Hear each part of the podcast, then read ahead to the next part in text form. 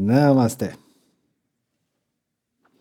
Dobar dan ili dobra večer. Više nisam ni sam siguran. Sad kako smo makli sat, sad nam je u 18:30, još uvijek fini dan. Tako da, evo, recimo dobra večer i dobrodošli na još jedan Satsang sa Serđom, 78. čini mi se, ili tako nešto. Danas evo, samo imamo jednu super zanimljivu najavu prije nego što krenemo s vašim pitanjima. Neki možda već znaju, to je onako za sada najbolje čuvana tajna spiritualnog društva, okruženja u nas, ali evo, sad će postati malo manje tajna. Ukratko, ja ću vam sad prvo ispričat šta kaže materijal promotivni, onda ću vam ovako svojim riječima malo reći čemu se radi.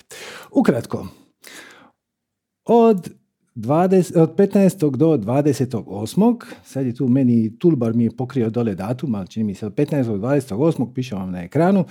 Znači, na rijeci Mrežnici, odnosno u gradiću Seocetu Zvečaj, pored Karlovca, održat će se prvi regionalni festival magije i svjesnosti, koji se zove Magma Festival 2023. Malo najavljujemo ranije, mislim tek je 15.8. to, ali znate kako je, da ljeto se treba pripremiti, treba isplanirati stvari, inače sve nekako otklizi. Ljeti smo svi nekako lijeni promijeniti lokaciju, onda ako nađemo neko dobro mjesto uz more, onda nam se ne da mrdnuti guzu do Zvečaja, odnosno do Mrežnice, šta bi bila prava šteta, jer na lokaciji koju ću vam sad pokazati, to ono gleda otprilike ovako, uz rijeku i potočiće i to će se održati festival svjesnosti o kojem ćemo sad nešto malo ispričati. Vjerojatno ćete se sad prije što opće krenem dalje zapitati ok, sve to lijepo izgleda, ali da li se u ovoj rijeci može kupat? Ne samo da se možete kupat, nego možete čak i pit. Naravno, ako dođete na festival i ta pitka izvorska voda vam nije možda neki kik, bit će i one kupovne vode, ali čisto da znate, znači Mrežnica je jedan od bisera hrvatskog prirode, ne toliko poznata, barem ovako šire. To vam je sve skupa jako blizu Zagrebu. Znači od Zagreba do ove tu lokacije imate autom cirka sat vremena, možda i manje, od Karlovca 10-15 minuta. Tako da evo, znači na ovom lokalitetu će se održati festival svjesnosti. Kaže tekst. Magma. Festival magije, šamanizma, tantre, svjesnosti, utjelovljenja i manifestiranja. Uroni u divlju prirodu i probudi magmu, tekuću vatru transformacije. Preko 30 predavača, izvođača, umjetnika i iscjelitelja prvi puta okupljeni zajedno na ovom prostoru kako bi manifestirali i rasplamsali vatru transformacije. 6 dana bit ćete zajedno uronjeni u divlju prirodu, odnosno bit ćemo, kao što ćete uskoro vidjeti, i njegovati vlastiti unutarnji plamen svjesnosti i strasti prema životu. A sada vam ja ispričam šta se tu stvarno događa. Pretty much stvar vam je sljedeća. Dođete na lokaciju, gore navedenu, ovu prikazanu, ovo je jedno 150 metara od mjesta gdje se održava festival. Znači, dođete na ovu lokaciju i donesete svoj šator. I u cijenu ulaznice riješen vam je prostor za kampiranje, 3 veganska i sirova obroka. Znači, ako ste vegan, sve možete jesti, a ako idete na sirovo, onda će dobar dio hrane biti sirov. I imate brdo sadržaja. Koncept vam je ovakav. Znači, svaki dan nakon doručka održava se zajednički jutarnji program gdje će vam se predstaviti učitelji, predavači i programi. I nakon toga birate šta želite prisustovati. Biće razne radionice, ceremonije, predavanja, 3 prije ručka i 3 poslije ručka. 3 su šatora, znači neke stvari će ići paralelno, možete izabrati ono što vam zbilja s čime najviše rezonirate. I nakon večere je zajednički večernji program sa raznim umjetnicima i sve se to događa na hrvatskom jeziku, čisto da napomenemo da ne biste mislili možda da je to nekakav internacionalni festival.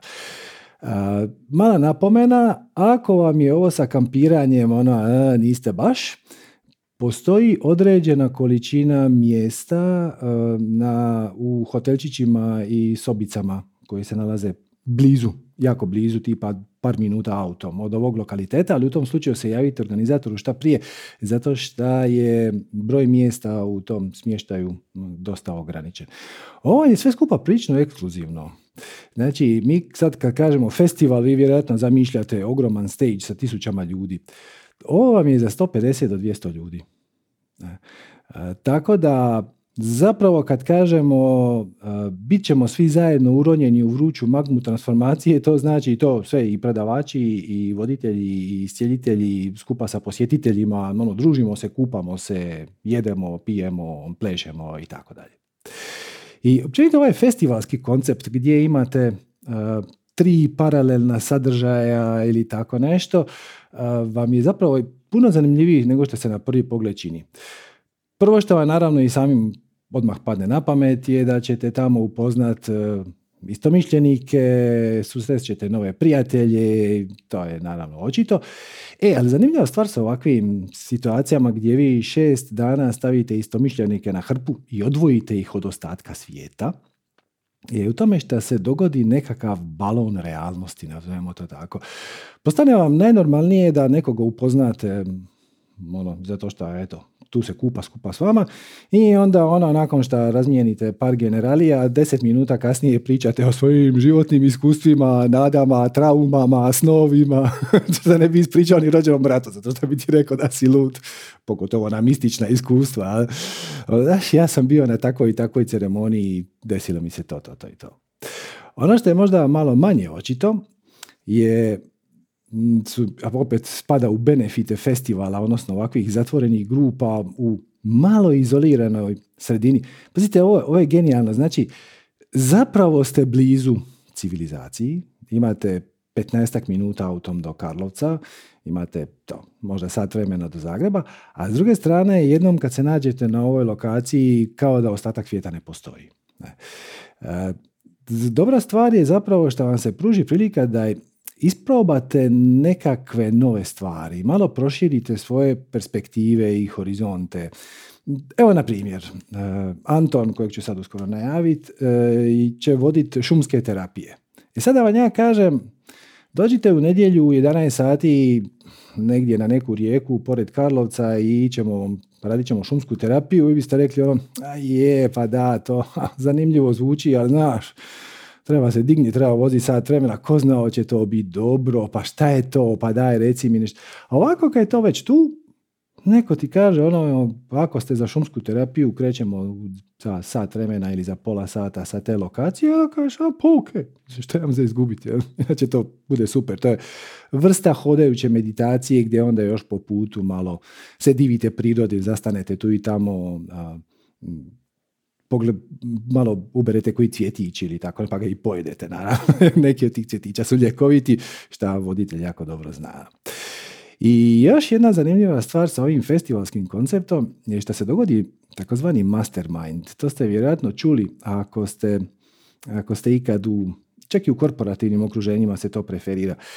Kad dovedete na hrpu nekolicinu ljudi koji imaju nešto zajedničko, imaju neku zajedničku temu, imaju neki zajednički, neću reći zadatak, ali pogled u istu točku. A opet sa svako od njih donese neku svoju ekspertizu. Jedan je bolničar, druga je, odgajateljica u vrtiću, treći je web dizajner, četvrti je knjigovođa i tako dalje. Svako od njih na bilo koju ideju koja se pojavi doda nešto malo svog, onda se dogodi jedan vrlo zanimljiv sinergijski koncept. Sad, ko će vas zabavljati u tih 6 dana? Nastupaju, između ostalog, Sanja Ines, odnosno Supernatural si, moja malenkost, bit će tamo Anton Rudan, kojeg vjerojatno znate, barem vi koji živite u Hrvatskoj. On je poznat po onoj televizijskoj emisiji Lovac na bilje, prije toga je imao prilog Šumski kuhar koji je išao u nekom jutarnjem programu, tako da čovjek je ono profesionalni kuhar i zaljubljenik u biljke i s njim je uvijek zabavno šetati po šumi jer svako malo nešto ubere i onda nakon toga složi salatu koja bude izvrsna. Dolazi i Kristijan Husarek koji se bavi, pa recimo, balkanskom magijom, nazovimo to tako. Onda doktorica Diana Kaurin koja je, dolazi iz Beograda. Ona vam je od... Ja sad sam blokirao. Ovo, sjetit ću se. Jednog poznatog tog učitelja. Onda Kaja Tamara Septić, ona će voditi nekakve plesne terapije, veliki kirtan meštar Tarana, bit će DJ Indra, Ištva, znači bit će i plesa i tako dalje. Hrana će biti vrhunska i hrana vam je uključena u cijenu. Znači, zapravo, ako nećete htjeti nekakve ekstra individualne tretmane, vi zapravo dođete tamo i ne morate ekstra potrošiti ništa. Kampiranje vam je uključeno u cijenu, samo donesite svoj šator i osnovnu opremu za spavanje, hrana vam je uključena u cijenu, svi su sadržaji uključeni u cijenu, sve, ono, paket. Kupanje uključeno u cijenu, sunčanje uključeno u cijenu. Na festivalu će kuhat poznata veganska i rov šefica Ivana Rukavina, a za samoniklo bilje na tanjurima brine se šumski kuhar Anton Rudan, lovac na bilje, odnosno šumski kuhar. U blizini se nalazi izvor pitke vode, pa ćete tijekom festivala moći pititi i uživati u izvorskoj vodi, a oni koji baš ne vjeruju u divlje izvore mogu dobiti flaširanu vodu na šanku i tako dalje.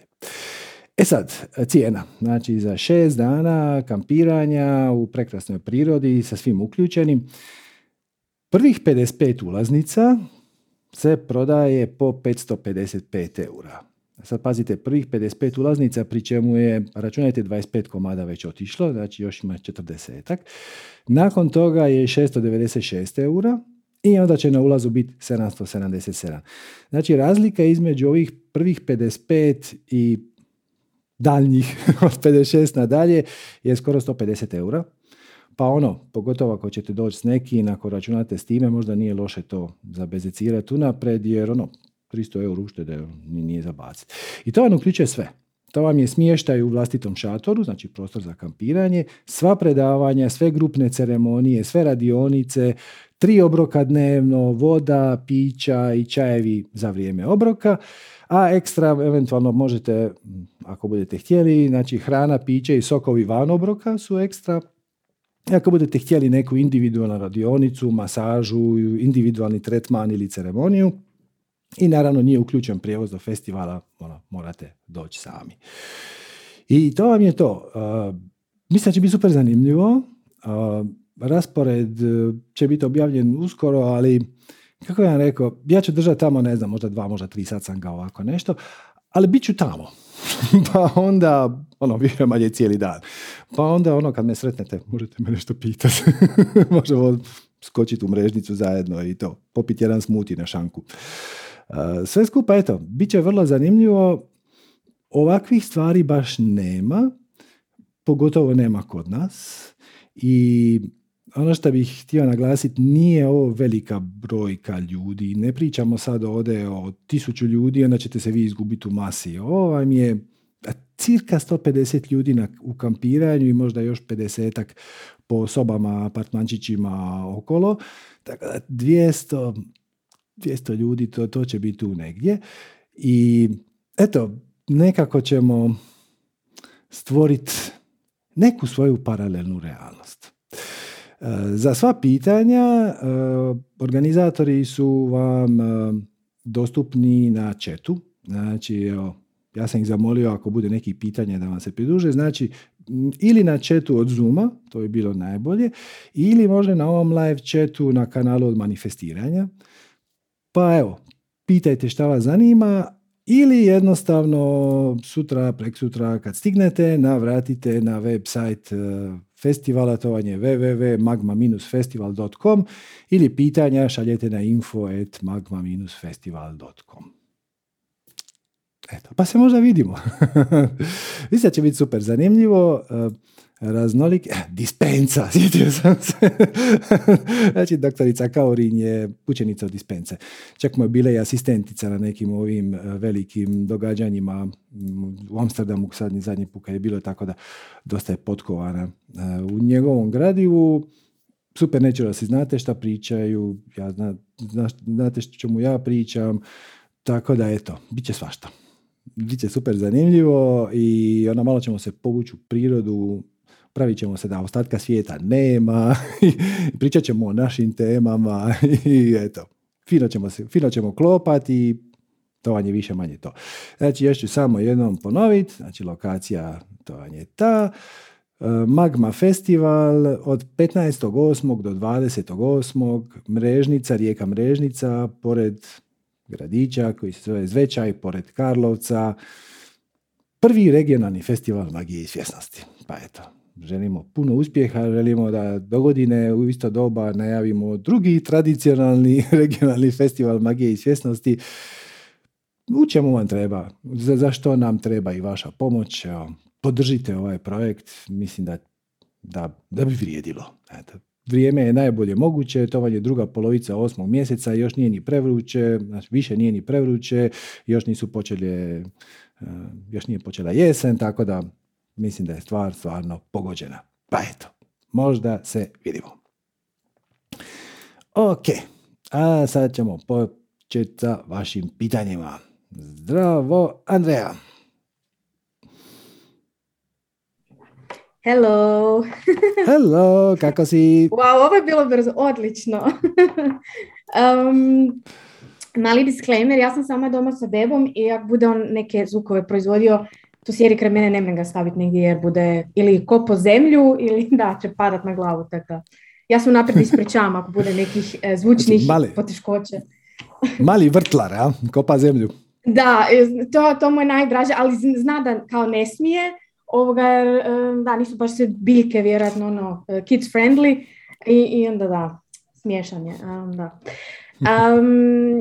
Prošli put ja se nisam uspjela spojiti na Zoom, ali sam pogledala bila kasnije snimku i želim iskoristiti ovu priliku da vam svima zaželim ulazak u novo doba.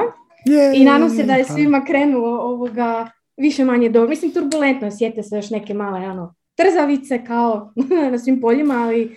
Ti ovo zoveš trzavicama, tek će trzavice početi, ali sve je to super. Sve je to super. Gle, stari sustav se mora maknuti da bi napravio mjesta za nešto novo. Mm-hmm. I počelo je, što ti kažeš, sa sitnim trzavicama, ali to će se razmahati.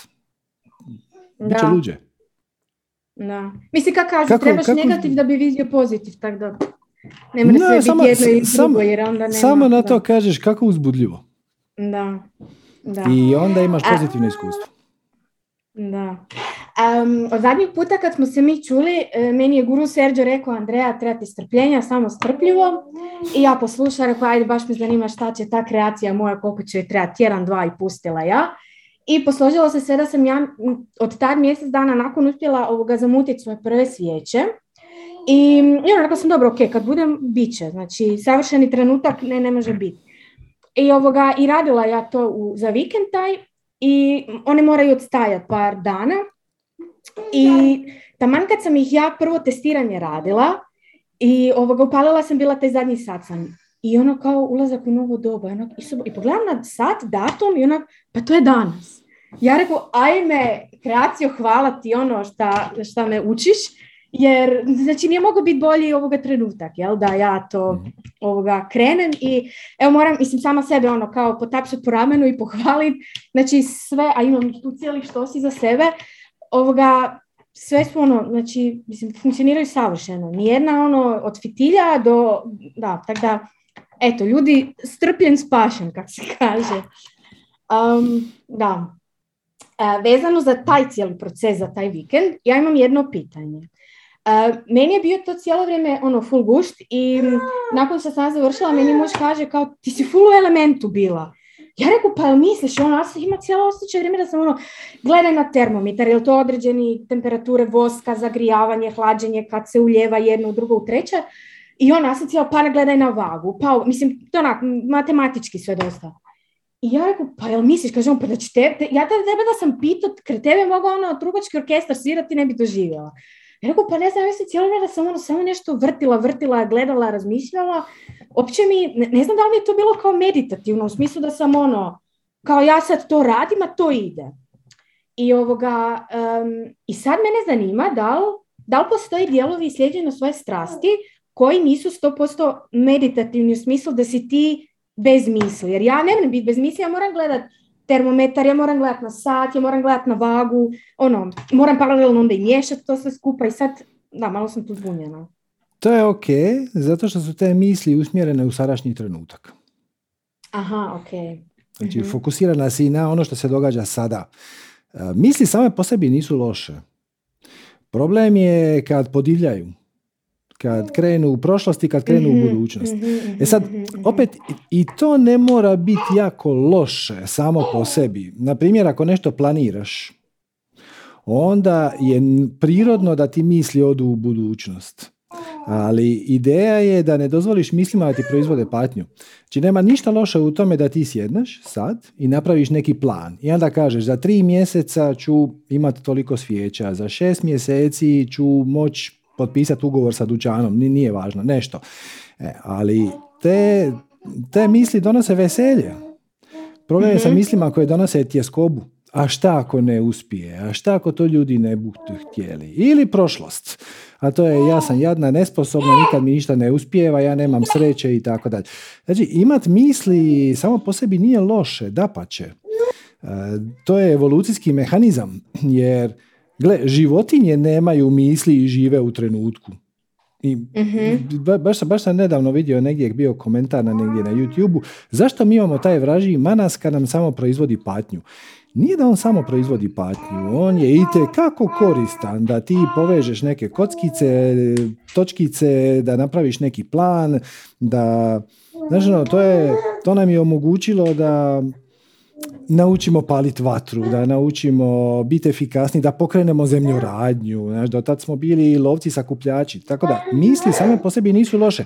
Samo ih treba nadgledati, jer ako ih ne nadgledaš, ako nisi s njima pažljiv, onda odu u budućnost i rade ti tjeskobu, frustraciju, patnju jedne vrste, ili odu u prošlost i onda ti rade sram, krivnju, apatiju, tugu i tako dalje. Ali...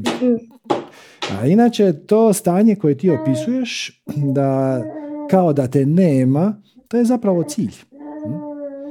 I to je ne samo cilj manifestiranja, nego to imaš u svim spiritualnim tradicijama. Imaš jednu staru budističku. Kaže, upoznati budizam znači upoznati sebe. A upoznati sebe znači izgubiti sebe. A izgubiti sebe znači biti prosvjetljen svim stvarima. I sad ovaj prvi dio je, ok, upoznati budizam znači upoznati sebe, to sad ti kažeš, no je, sad je to neka tehnika, bla, bla, bla, čuo sam ja puno. Onda dođe drugi dio, kaže, upoznati sebe znači izgubiti sebe. Kako to smisla ima? I onda shvatiš. Kad ti sam sebi ne stojiš na putu. Znači, doslovno dopustiš kreaciji da radi kroz tebe, u tvom slučaju to su svijeće, i u taj čas tebe nema. I paradoksalno, tek kad te nema, odnosno kad se tvoj ego makne s puta, ti dobiješ priliku upoznat sebe, jer dođeš u kontakt sa svojim pravim bićem, sa svojim višim ja, sa svojom kreativnošću, sa svojom inspiracijom, i onda shvaćaš i šta te zanima, i šta te veseli, i šta te ne veseli. To je to.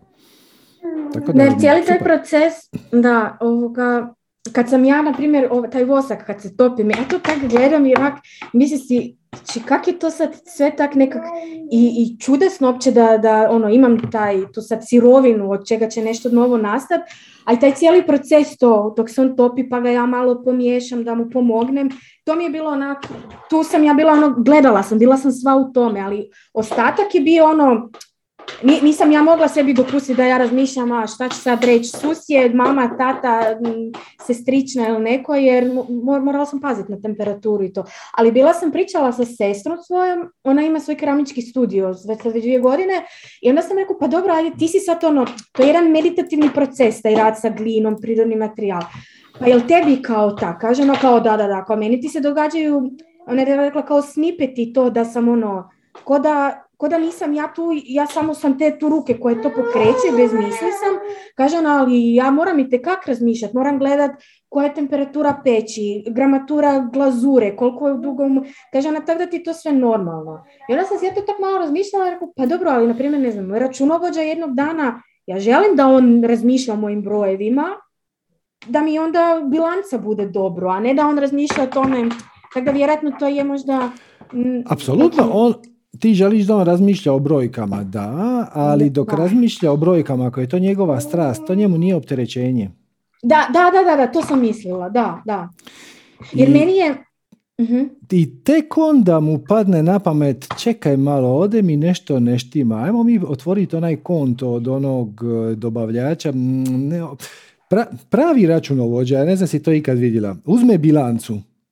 I no, sam na faksu, pa znači to mi je... Oh. Da, on uzme bilancu, to je ono, za vas koji ne znate, to je jedno 6 stranica brojki.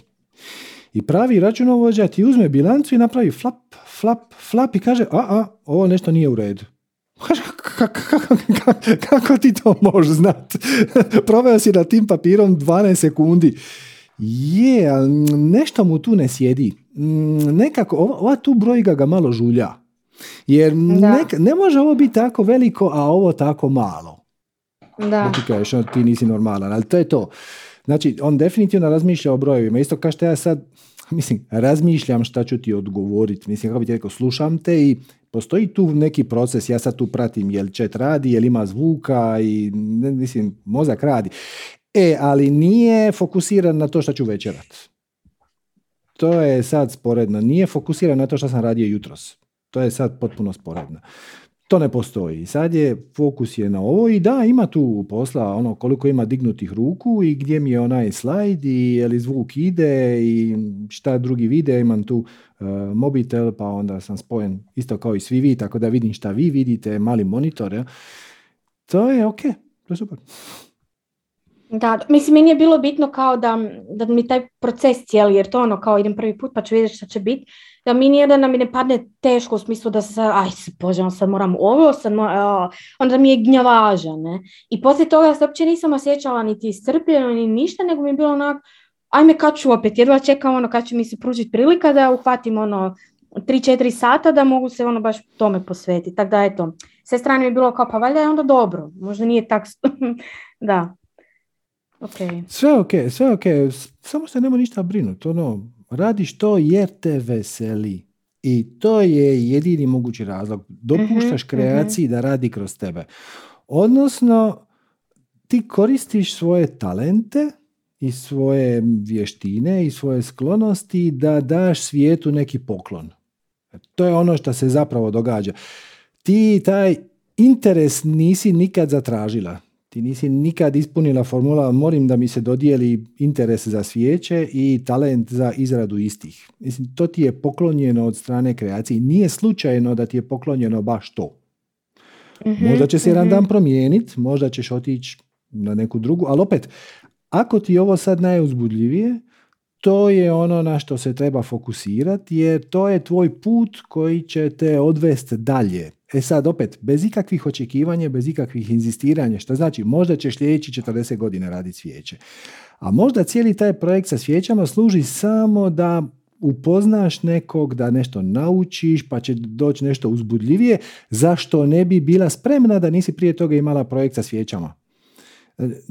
Pustiš kreaciji da to isplanira i da te vodi. I ne brineš se ni o čemu.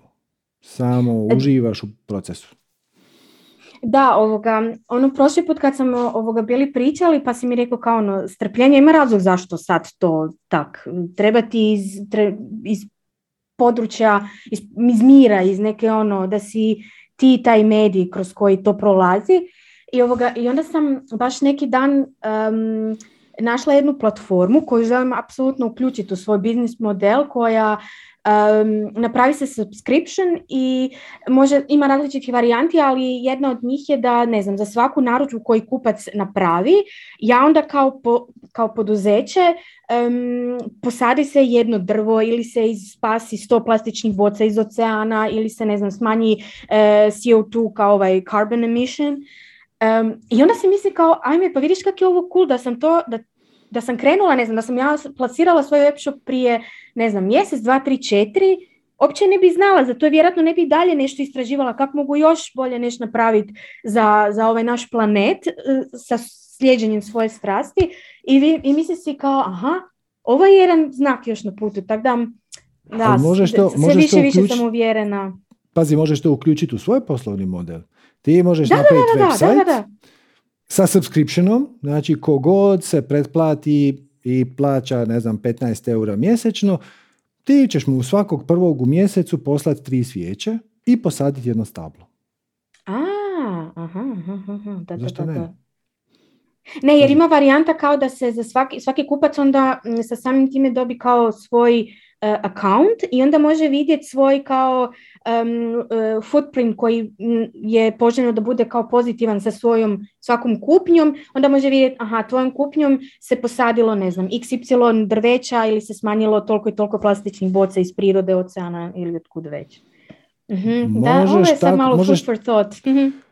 Gle, možeš to raditi sama, možeš naći nekog ko to već radi, pa onda napravi s njim neku suradnju.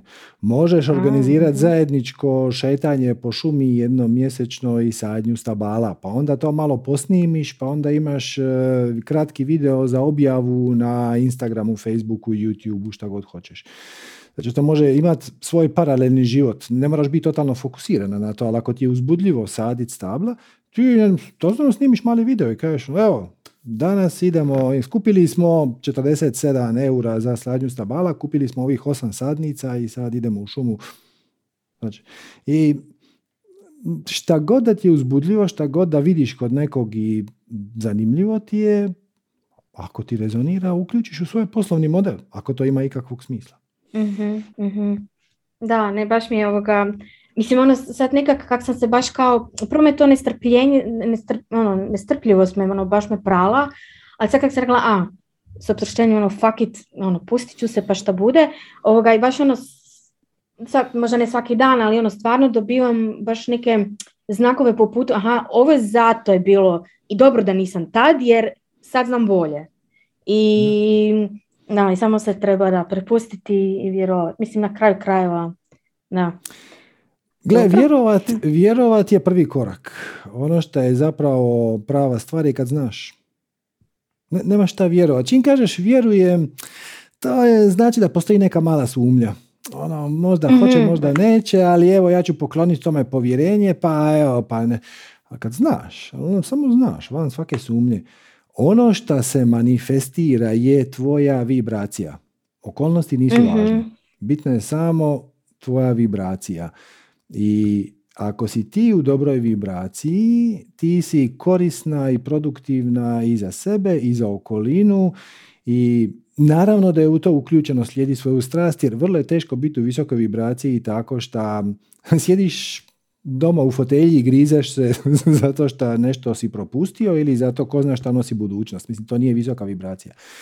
Visoka vibracija je kad si ti u centru. I možeš biti u centru na razne načine, možeš ti cijeli dan meditirati, samo to nije baš jako životno. Ipak, današnje društvo od nas očekuje i neki doprinos. I onda izabereš doprinos takav da rezonira prvenstveno s tobom, da tebi ima smisla. Ako tebi ima smisla, onda znaš, ne da vjeruješ, nego znaš da to neko treba, jer da to niko ne treba, tebi to ne bi bilo uzbudljivo. Ali to nije vjera. To je ono, isto ko što znaš da ako sad pustiš čašu sa ove visine da će past. Mislim, sigurno da, će past. On to jednostavno je, da. Pa, ko gravitacija radi uvijek. Radi uvijek. To je jedan od zakona prirode. I ono, jedini način da je pobiješ sa našom razinom tehnologije je da odeš u svemir, udaljiš se dovoljno daleko od svih nebeskih tijela i onda imaš neke šanse da izbjegneš gravitaciju, ali dokle god si tu na zemlji, gravitacija radi uvijek. Nije da ne radi noću ili da ne radi meni ili da ne radi, uvijek radi. Tako je i ovo, ono, ti privlačiš ono šta jesi, ne ono šta bi ti htio, nego ono šta jesi. Odnosno, tvoja vibracija privlači paralelne realnosti koje već sadržavaju okolnosti koje rezoniraju sa tvojom vibracijom. Tako da ne moraš se brinuti ni ono, ako ja sad krenem, joj, hoću li ja to uspjeti prodati, šta će se dogoditi, hoće li mi doći sinhronicitet ili neće. Sinhronicitet će doći sigurno, ali 100%. Može biti negativni sinhronicitet koji te upozorava da to nije tvoj put. Ok, onda ga prepoznaš i napraviš neku korekciju, ali doći će sigurno, mislim, 100%. Isto ko što čaša padne kad je pustiš sa visine, uvijek padne. Da, jer ja sam, mislim, prije jedno 2 godine, kak je sve to, ono, korona krenula i to, i onda imala sam osjećaj da na koju god platformu, ono, social media otvorim, sve nekak ti pokušavaju nešto prodat. I mene su te svijeće kao zainteresirale, evo, iskreno i sama uopće ne znam kako sam došla na tu ideju i kako je meni, mislim, došlo mi od nekud je to, meni posađeno to zrnce u mene. I onda sam se mislila kao, pa dobro, ali ja ne želim biti sad još jedna u nizu od koja je dio kao problema, jer mene to sad ono, i taj recycling i to šta mi sve, taj, mislim, reći ću smeće, ali ono, zbog tog cijelog kapitalizma i konzumerizma, to je nusprodukt koji nama na kraju isto šteti. I onda sam si mislila kao da, ali sad ću ja kao ići te svijeće, ali bit ću jedna od i samo ću raditi, bit ću dio problema. Neću I onda sam gledala, pa dobro, kakve bi mogla raditi? Ok, onda sam našla prirodni vosak. Pa dobro, pa onda ne moram opće mirisna ulja. Wow, super, ajmo onda esencijalna. Onda, pa dobro, ali pakiranje. Pakiranje je ono nešto što je najveći zapravo otpad, jer on nikoga ne koristi. Onda sam našla proizvođače u Nizozemskoj koji proizvode pakiranja od gljiva. I koje su ono 100% mogu se staviti raspadaju u kompost, da raspadaju se. I rekao, ajme super, znači to mi je riješeno. Onda ove sve neki wrapping paper i to sam onda išla našla proizvođača koji papir sa ovim sjemenkama koji se isto stavi u zemlju i onda iz toga raste ili salate ili cvijeće ili nešto.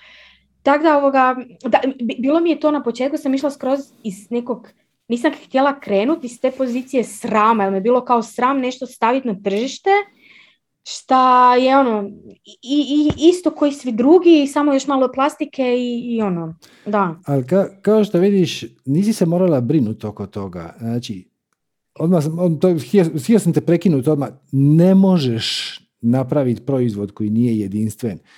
Dakle, nemoguće je kopirati druge ljude dokle god slijediš svoju strast. Zato što uvijek ćeš unijeti još nešto od sebe. I ti si to sad malo napravila kroz tjeskobu. Znaš, ono, joj, pa ne, moram se nekako razlikovati, idem potražiti. Ali mogla si to napraviti kroz veselje. A to je, ok, svijeće, super. Ali šta još? Mislim, neću još plastike. Ajmo naći nešto što je uzbudljivije, nešto što je zanimljivije. I onda to pretvoriš u dio proizvoda. Ja ne znam jesi li ti to palo na pamet, možda je. Znači, kad reklamiraš tu svijeću, onda velikim slovima napišeš, ona će doći u pakiranju koje se raspada, koje je friendly za prirodu. Svačeš, jer kad ćemo se mi riješiti plastike?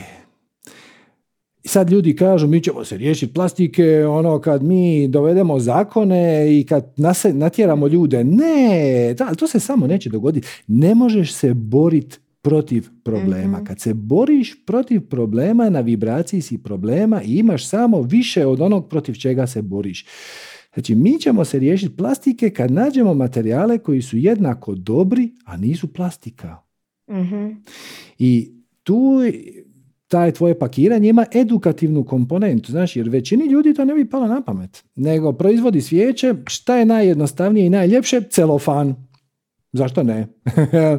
Ono, svi volimo celofan. Ali onda ti kažeš, da, ljudi, celofan vam nije dobar. Ne moraš ljudima solit pamet. Ljudi, nemojte koristiti celofan, nemojte koristiti. Samo kažeš, ova moja svijeća dolazi u papiru koji se razgrađuje. Dolazi sa vrpcom koju možete posaditi u zemlju. I već ta ideja je klica nekome da počne proučavati neke alternative, da se počne. Znači, svo ovo nasilje koje mi imamo. Ja upoznao sam jednu djevojku nedavno, ona je u zero waste-u. Znači, ona se bavi, promovira život bez otpada, ali onda ide u dućan uvijek sa istom vrećicom i to, kupuje uvijek u rinfuziji i to. I ona je puna ljutnje, ona je puna bijesa prema ljudima, pogledaj koliko ima smeća oko nas. Ali nećeš tako ništa riješiti. Samo još veći revolt, realno. Tako je, revolt i inat i niti se da s njom družiti, niti je se da slušati i onda je proglasiš radikalom i ona pustiti nju, ona je luda i tako dalje. Umjesto toga, predloži alternativu. To što ti kažeš, ono, papir koji se sam razgradi, nešto što možete staviti u zemlju, što se kompostira i to postane dio proizvoda. Već taj proizvod nije isti. Ti bi sad mogla gotovo uzimati od drugoga svijeće, stavljati ga u ova reciklažna pakiranja. Ima i toga.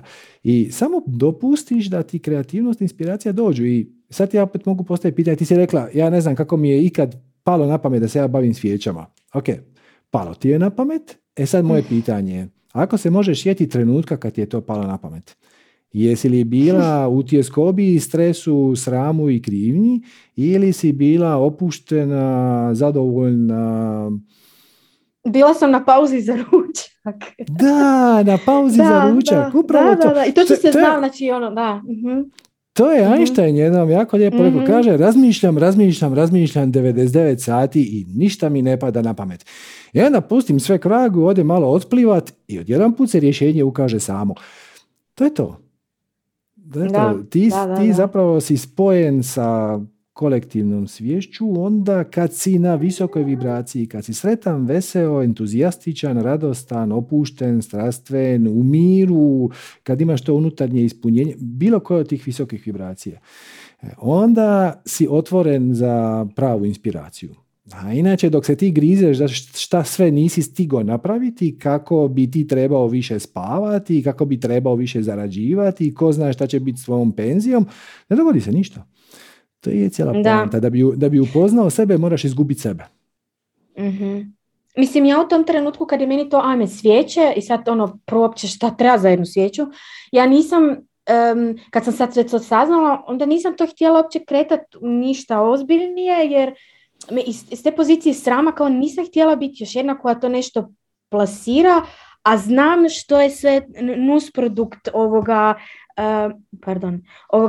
šta sve nusprodukt, šta stoji iza toga, jer ja znam da se na kraju krajeva te svijeće moje onda ne bi niti prodavala, jer bi ja bila na toliko niskoj vibraciji, ja bih kao plasirala, ali bi pozadini bio cijelo vrijeme, a znam da mogu bolje. Znači, znam da postoji rješenje, ne može mi niko danas reći da u 21. stoljeću sa svom živom tehnologijom koju imamo, da je parafin i plastika jedino rješenje. Nije.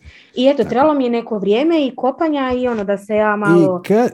I kad bi počela proizvoditi svijeće od parafina i plastike, ne možeš ih naplatiti toliko koliko možeš naplatiti tu. Da.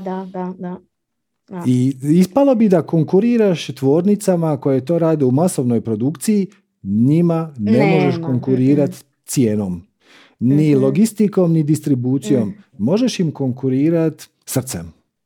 Možeš im konkurirati tako što ideš na ljude koji su na tvojoj vibraciji, koji jednako tako imaju odbojnost prema nafti i plastici. I koji kad dođu u dućan i vide paket od 12 parafinskih svijeća koji košta 4 eura i tvoju jednu svijeću koju košta 8, će reći ono, čekaj malo, zašto je ova toliko skuplja? Vidi pakiranje, ova je puno bolja za poklon mojoj prijateljici koja također je osviješta i tako dalje i tako dalje. Jer na kraju ne želim da mi svi budu moj kupac. Ja znam ko je moj kupac, koji će to znati cijeniti na kraju krajeva. Niti možeš. Zamisli da su svi tvoj kupac. I evo, nas je na teritoriju Jugoslavije bilo nešto tipa 24 miliona. E sad zamisli da svako želi tvoju svijeću. Mislim, ne možeš napraviti 24 miliona svijeća do sutra. Mislim, samo ne možeš. I ne moraš. To je ono najljepše od svega. Da. Tu se ljudi izgube. Ne mogu ja konkurirati tvornici koja tamo u dućanu, samo posluzi moje lokalno, mogu kupiti paket cvijeća za 2 eura, 12 komada. Ne možeš im konkurirati. Ne možeš im konkurirati ni distribucijom, ni logistikom, ni cijenom, ali možeš im konkurirati zapravo vibracijom. Ja sad mogu reći kvalitetom, srcem, ljubavlju, ali zapravo vibracijom. I onda će to ići, jer kogod bude htio kupiti svijeću da se pridruži nekom ritualu koji rade Supernatural si, će kupiti tu svijeću. Mislim, neće kupiti ovu parafinsku koja miriše na naftu. Da, jer ja imam nekako kao cijeli brand ethos mi je kao proizvod koji zapravo ima edukativan karakter i koji Znači, živi dalje, u smislu nije da sad ja sam potrošila tu svijeću i to je to. Ja imam taj duster cover koji će mi izrast biljka ili salata koju ću moći mirisati ili pojest. Stavit ću to pakiranje od gljiva u zemlju ili ću dati susjedu ili ću na kraju krajeva baciti negdje u parku pa će to pojest neki mrav, neki crv i opet je ono taj... Da, to mi je nekak kao bila cijela misao vodilja, jer mislim... Plasirat će se, stoji jedan brand danas, sutra i za 10 godina, ali nekak mi je bilo, neću proizvesti samo nešto da bi proizvela, da bi rekla, ja sad tu kao slijedim svoju strast, nego ne želim da to onako 100% u mojim, do zadnje stanice bića rezonira sa mnom. Ne želim ići protiv sebe. Ono što je najbolje iz svega, tebi će se činit kako vrijeme bude prolazilo, pa će proći godina, 2, 3, činit će ti se kao da sve više i više ljudi razumije tvoju poruku. A ono što se doista događa je da ćeš se ti seliti u paralelne realnosti gdje već postoje takvi ljudi. Sve više i više i više. Dok u jednom trenutku ne dođeš u realnost u kojoj to više nikome ne moraš objašnjavati. Nekome ćeš reći za 5 godina ja ti proizvodim svijeće, ali znaš, moje svijeće imaju takav i takav papir od gljiva, to se sve reciklira, onda će on reći, pa naravno. Mislim, da, podrazumijem.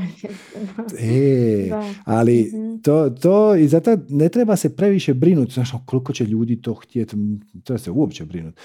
Jer ono što se dešava je da tvoja vibracija tebe seli u paralelne realnosti gdje imaš sve više i više istomišljenika. Mm-hmm. I zato je ovakvi festivali, kao što će biti ova Magma Festival. Znači, to je malo... Svako takvo okupljanje je zapravo malo sjeme za širenje pozitivnih vibracija. Svako, gdje se nađe 5 istomišljenika, idu šetat po šumi, idu nešto sadit, idu meditirat, idu malo raspravljati o nekim filozofskim temama ili samo idu na jogu. Znači, na satu joge imaš recimo 20 ljudi. Od toga je 10 došlo raditi tjelovježbu, do prošlog tjedna su radili zumbu, a sad rade jogu i nisu shvatili poantu i ok, možda budu, možda ne. Ali imaš 10 ljudi koji se na neki način bave ovim temama. Jedan se bavi gestalt terapijom, drugi se bavi kroz meditaciju, treći se bavi kroz neku drugu vrstu joge, četvrti se bavi kroz organski uzgoj, peti se bavi kroz promociju veganstva. I onda vi razmjenjujete ideje i koncepte i neko će reći ja proizvodim svijeće i napravila sam taj pretplatnički model gdje ljudi mogu ostaviti 15 eura mjesečno, ja njima pošaljem 3 svijeće i to mi se super pokazalo zato što oni ne moraju briniti oko toga. S druge strane podržavaju mene i moju ideju i to sve skupa. Svaki mjesec im zinu 3 svijeće, lagano ih zaborave pa ih onda razveseli, to im bude super. A meni je super zato što mi je prihod donekle zagarantiran. Znači neko drugi reći, čovječe, pa to bi i meni dobro došlo. Ja se ne bavim svijećama, ja se bavim šta god, zaštitom bilja, ali kod je to dobra ideja. I onda se takve stvari šire, promoviraju i tako svijet postaje bolji. Ne postaje svijet bolji, izgleda kao da svijet postaje bolji zato što smo mi nešto tu doprinijeli. Ali zapravo mi mijenjamo perspektivu. Svako od nas pojedinačno ide prema onim paralelnim realnostima koje bolje reflektiraju njegovu vibraciju i ako u sebi držiš neki sram i krivnju, okolnosti će ti to reflektirati. Nemaš se šta bojati, zato kažem, postoje pozitivni i negativni sinhroniciteti, ali ne treba se bojati ovih negativnih. Kad ti imaš neku ideju i stalno se komplicira, stalno negdje nešto zapinje, to je trenutak da staneš i zapitaš se, ok, da li ima neki bolji način da se ovo napravi? Da li ima neki efikasniji način? Je li meni fali neko znanje? Je li možda mi fali neki partner i poslovni koji će preuzeti dio posla koji meni nije drag? Ja ću se baviti proizvodnjom, nek se on bavi prodajom, pakiranjem i knjigovodstvom. Znači, samo malo otvoriš oči i ostaneš u visokoj vibraciji. Jer ako kažeš jadan mali ja, meni ništa ne ide, ja nemam sreće, zacementirao se. Ako kažeš, kako uzbudljivo. Ovo baš zanimljivo. Ovo baš nikako ne ide. Ajde da vidimo gdje zapinje. I onda uđeš u taj proces i naučiš više o sebi. Naučiš više o sebi i dogode se svi sinhroniciteti koji se trebaju dogoditi i onda otpustiš tu kočnicu koju si imao i malo ubrzaš. I dogodit će se novi sinhronicitet, možda pozitivan, možda negativan, opet dobro. Znači, ili će ispast pozitivan sinhronicitet, što znači da je stvar ispala dobro, ili će se dogoditi negativan, što znači da ćeš iz njega nešto naučiti. Uvijek je dobro. I opet dobro, da. Jedno je uspjeh, a drugo je investicija. Znači, jedna je uspjeh odmah, a druga je odgođeni uspjeh, ali malo veći. Pa sad, šta ti je draže? Mislim, na kraju krajeva i kažu da kao i, mislim, ako ćemo gledati negativni sinkronicitet je i možda neka pogreška ili neka prepreka, ali na kraju krajeva i želiš ih u životu jer iz njih i učiš. Ako sve ide glatko i super, da. Pa da, ovdje si došao istraživati, ovdje si se došao zabavljati. Da, igrat se. Zabavljanje nije da ti uvijek sve ide. Zamisli da gledaš neki film. Gledaš neki film i sad mladi djevojka i mladić se upoznaju. I zaljube se. I sve je super. I onda se ožene. I onda dobiju djecu. I sve je odlično. I klinci su odlično. I oni su odlični. I roditelji se svi... Sad ti gledaš taj film, kad će ovo početi? Da, čekaš neki, zaplet, nešto. Pa čekaš, mislim, želiš neki zaplet, inače bez veze. Tako da, definitivno, to što se zovemo neuspjeh nije ništa drugo nego alarm, odnosno signalna lampica koja kaže, ima i bolji put. Ima i bolji put, ali da bi ga primijetio, moraš dignuti glavu i otvoriti oči. I sinhronicitet te malo zaustavi, da bi ti digao glavu i otvorio oči, to je to. Da. Dobro, eto sve jasno. Super. Da, puno hvala i velim. Da, vidimo se, čujemo se. Budemo i mirišali svijeću ubrzo. Ovoga, budem te samo zamolila u nekom trenutku da budem ti se javila na mail da mi pošalješ ovoga adresu gdje mogu poslati. Da, pa da vidiš. Bože. Mislim, bez nikakvih obaveza, ništa je to čisto... Kao znak zahvalnosti i podrške i sve. Hvala. Da, eto. Da, lijepi pozdrav svima i hvala na strpljenju. Malo sam otišla opet u neke dubioze koje... Da, eto. To je skoro, da. Namaste. Ja pazim o tome, tako da sve u redu. Aha, dobro. Da. Ćao. Ćao, namaste. Eto. Inače, kad smo već kod toga, druga najkraća formula za manifestiranje na svijetu. Znači, prvu najkraću formulu za manifestiranje na svijetu već znate. I to ne pričamo, ono je naše slijedi svoj strast najbolje. Što možeš dokle god možeš bez ikakvih očekivanja i prihvati negativne sinkronicitete i tako dalje. To je dosta dugačka. Najkraća formula za manifestiranje na svijetu vam je detaljno objašnjena na onom masterklasu Putu zlatno doba i glasi VUWEI. VUWEI znači bez forsiranja, bez napora, bez otpora. To je definitivno najkraća formula. Za manifestiranje ima samo 2 riječi. Druga najkraća formula za manifestiranje ima 3 riječi. I nalazi vam se u molitvi koju vjerojatno svi znate, a to je Oče naš, i koji kaže budi volja tvoja. Evo, 3 riječi. Šta znači budi volja tvoja? Oče naš, koji jesi na nebesima, sveto je ime tvoje. Sad kažu sveti se ime tvoje, bilo je bolje sveto ime tvoje, to je neka druga tema. Dođi kraljevstvo tvoje, budi volja tvoja. Šta znači budi volja tvoja? Ajmo pretpostaviti da je Bog benevolentan. Pa mislim, to je isto uključeno u taj paket. Znate, Bog je ljubav, znači ne želi nam zlo, nije sadist. Znači, benevolentan je. To je vrlo razumno za pretpostaviti. Kako bi Bog mogao nama prenijeti poruku na pozitivan način da je nešto naš put? Odnosno da je nešto njegova volja. Ajmo reći da je Bog poduzetnik, direktor i da smo mi zaposlenici i sad on nam želi dati, ukazati na to šta je njegova volja. Šta bi on htio da mi utjelovimo, da mi manifestiramo, donesemo. Pa kroz neku sreću, radost, veselje. To je pozitivan način. Ja? Znači, kad radiš volju Božju, trebao bi se osjećati dobro. Druga varijanta je bila da kad radiš Božju volju da se osjećaš loše. To ne zvuči najbolje. Niti je za nas previše motivirajuće, a ispalo bi da je kreator, odnosno Bog sadist, šta nije. Prema tome, budi volja tvoja, kako ću ja znat šta je Božja volja? Tako što kad to radim, dobivam pozitivan feedback, dobivam ohrabrenje, odnosno osjećam se dobro, lagano, entuzijastično, lepršavo, mirno, ispunjeno i tako dalje. Znači, prvi komad formule u svakom trenutku radi ono što te najviše veseli, što ti pričinjava radost, veselje, zadovoljstvo i tako dalje, smo ispunili. Kako znamo šta je Božja volja? Tako što dok to radimo se osjećamo dobro. I onda naravno da to radimo najbolje što možemo. Mislim, zašto bi radio lošije nego najbolje što možeš? I naravno da to radiš dokle god te to veseli, dokle god to možeš. I treći korak koji je na koji svi zapnu, nemaš nikakvih očekivanja. Zašto bi imao očekivanja? Nije to tvoja volja. Nisi ti to smislio u svom egu. To je Božja volja. Dokle god ja radim ono što me veseli, odnosno kad osjećam entuzijazam, veselje i radost, znači da materijaliziram Božju volju. Je li tako? Ako u jednom trenutku se Bog predomisli ili ima za mene neki drugi plan ili bih htio da skrenem malo više u desno ili malo više u lijevo ili da stanem, to će biti bjelodano.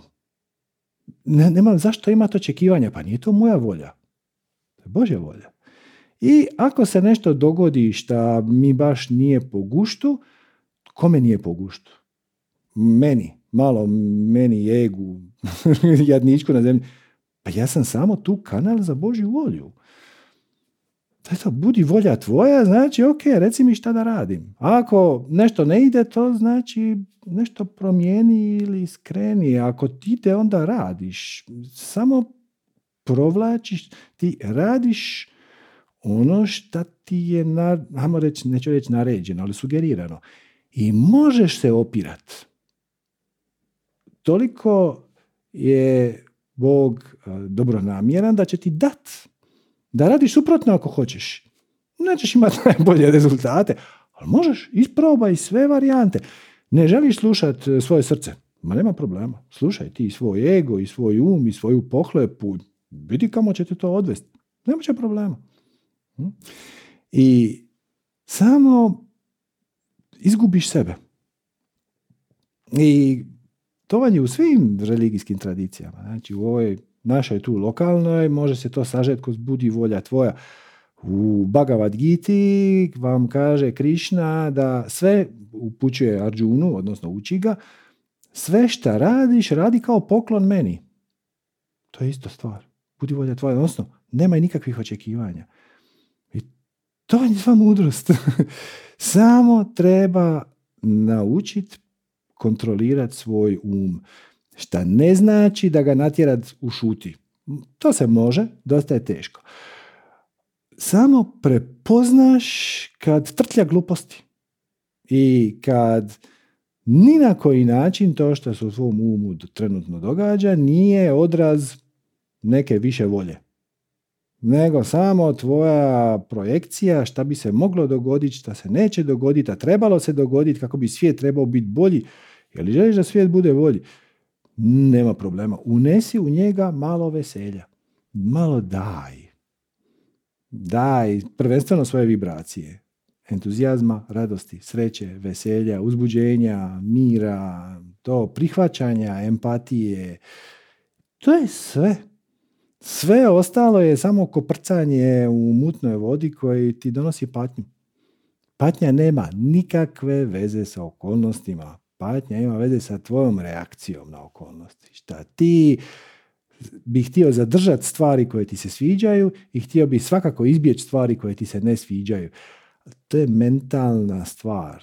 Ti ne znaš da to što ti se ne sviđa na kraju neće biti korisno za tebe. I ti si uvjeren da ako izgubiš nešto što ti se sviđa da je to tragedija, a možda uopće ne mora biti, samo se oslobađa prostor za nešto još novo i uzbudljivije, ali ti imaš potrebu to provući kroz svoj mentalni aparat i onda patiš. A ako kažeš budi volja tvoja, sve si riješio. Ili VUWEI. VUWEI znači bez napora, bez forsiranja, samo pusti da te vodi život tamo gdje te život treba odvesti, jer život je inteligentan. Tu poantu mi propuštamo. život već zna gdje ti trebaš doći i na koji način trebaš doći i u komunikaciji sa svojim višim ja. Višem ja je to blistavo jasno, ali on ti pokušava prenijeti tu poruku kroz ovaj naš veo neznanja, jel te, kroz veselje, kroz uzbuđenje, kroz radost, ali ti imaš neke svoje ideje i onda patiš. I sve je okej. I patnja je nužna dok ne shvatiš da nije. Kad shvatiš da nije, život postane puno lakši, budeš puno efikasniji, puno uspješniji, puno sretniji, puno korisniji na svakoj razini. Bit koristan ne znači samo iznijeti u svijet proizvod. Bit koristan znači iznijeti u svijet dobru vibraciju. Jedna osoba koja se sretna i nasmijana šeta cestom radi ogromnu uslugu čovječanstvu. Ili barem onim 500 ljudi koje će po putu sresti. Šta? Nije malo. Ok, ajmo Jasmina. Zdravo Jasmina.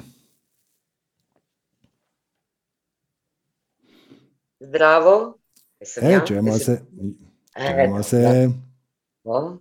Namaste, drago mi je. Ja ću odmah da pređem na stvar, pošto imam jednu dilemu. Slušam te već godinu dana, pratim te intenzivno, sve upijam, primenjujem i tako dalje. I sada mi nije baš najjasnije kako da napravimo razliku, recimo menja nam se život, pratimo svoju strast, sve ovo što pričamo se događa. I po putu neki ljudi odlaze, drugi ljudi dolaze. I to je ono, neke stvari više ne rezoniraju sa mnom i treba da ih otpustimo.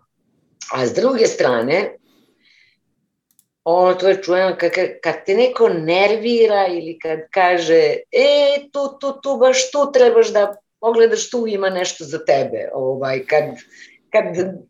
Kad nam se nešto ne sviđa, aj tako da kažem, kad nešto baš to, znači nervirate, iritirate, smetati. Sad, da li je to, kad je to da to treba nešto da se poradi tu i da se čeprka, a kada je to jednostavno neka prošlost i to više ne rezonira i to treba otpustiti. Tu nekako ne razumem baš. Pa te dvije stvari su iste. Znači, nešto te nervira. Ok, zašto te nervira?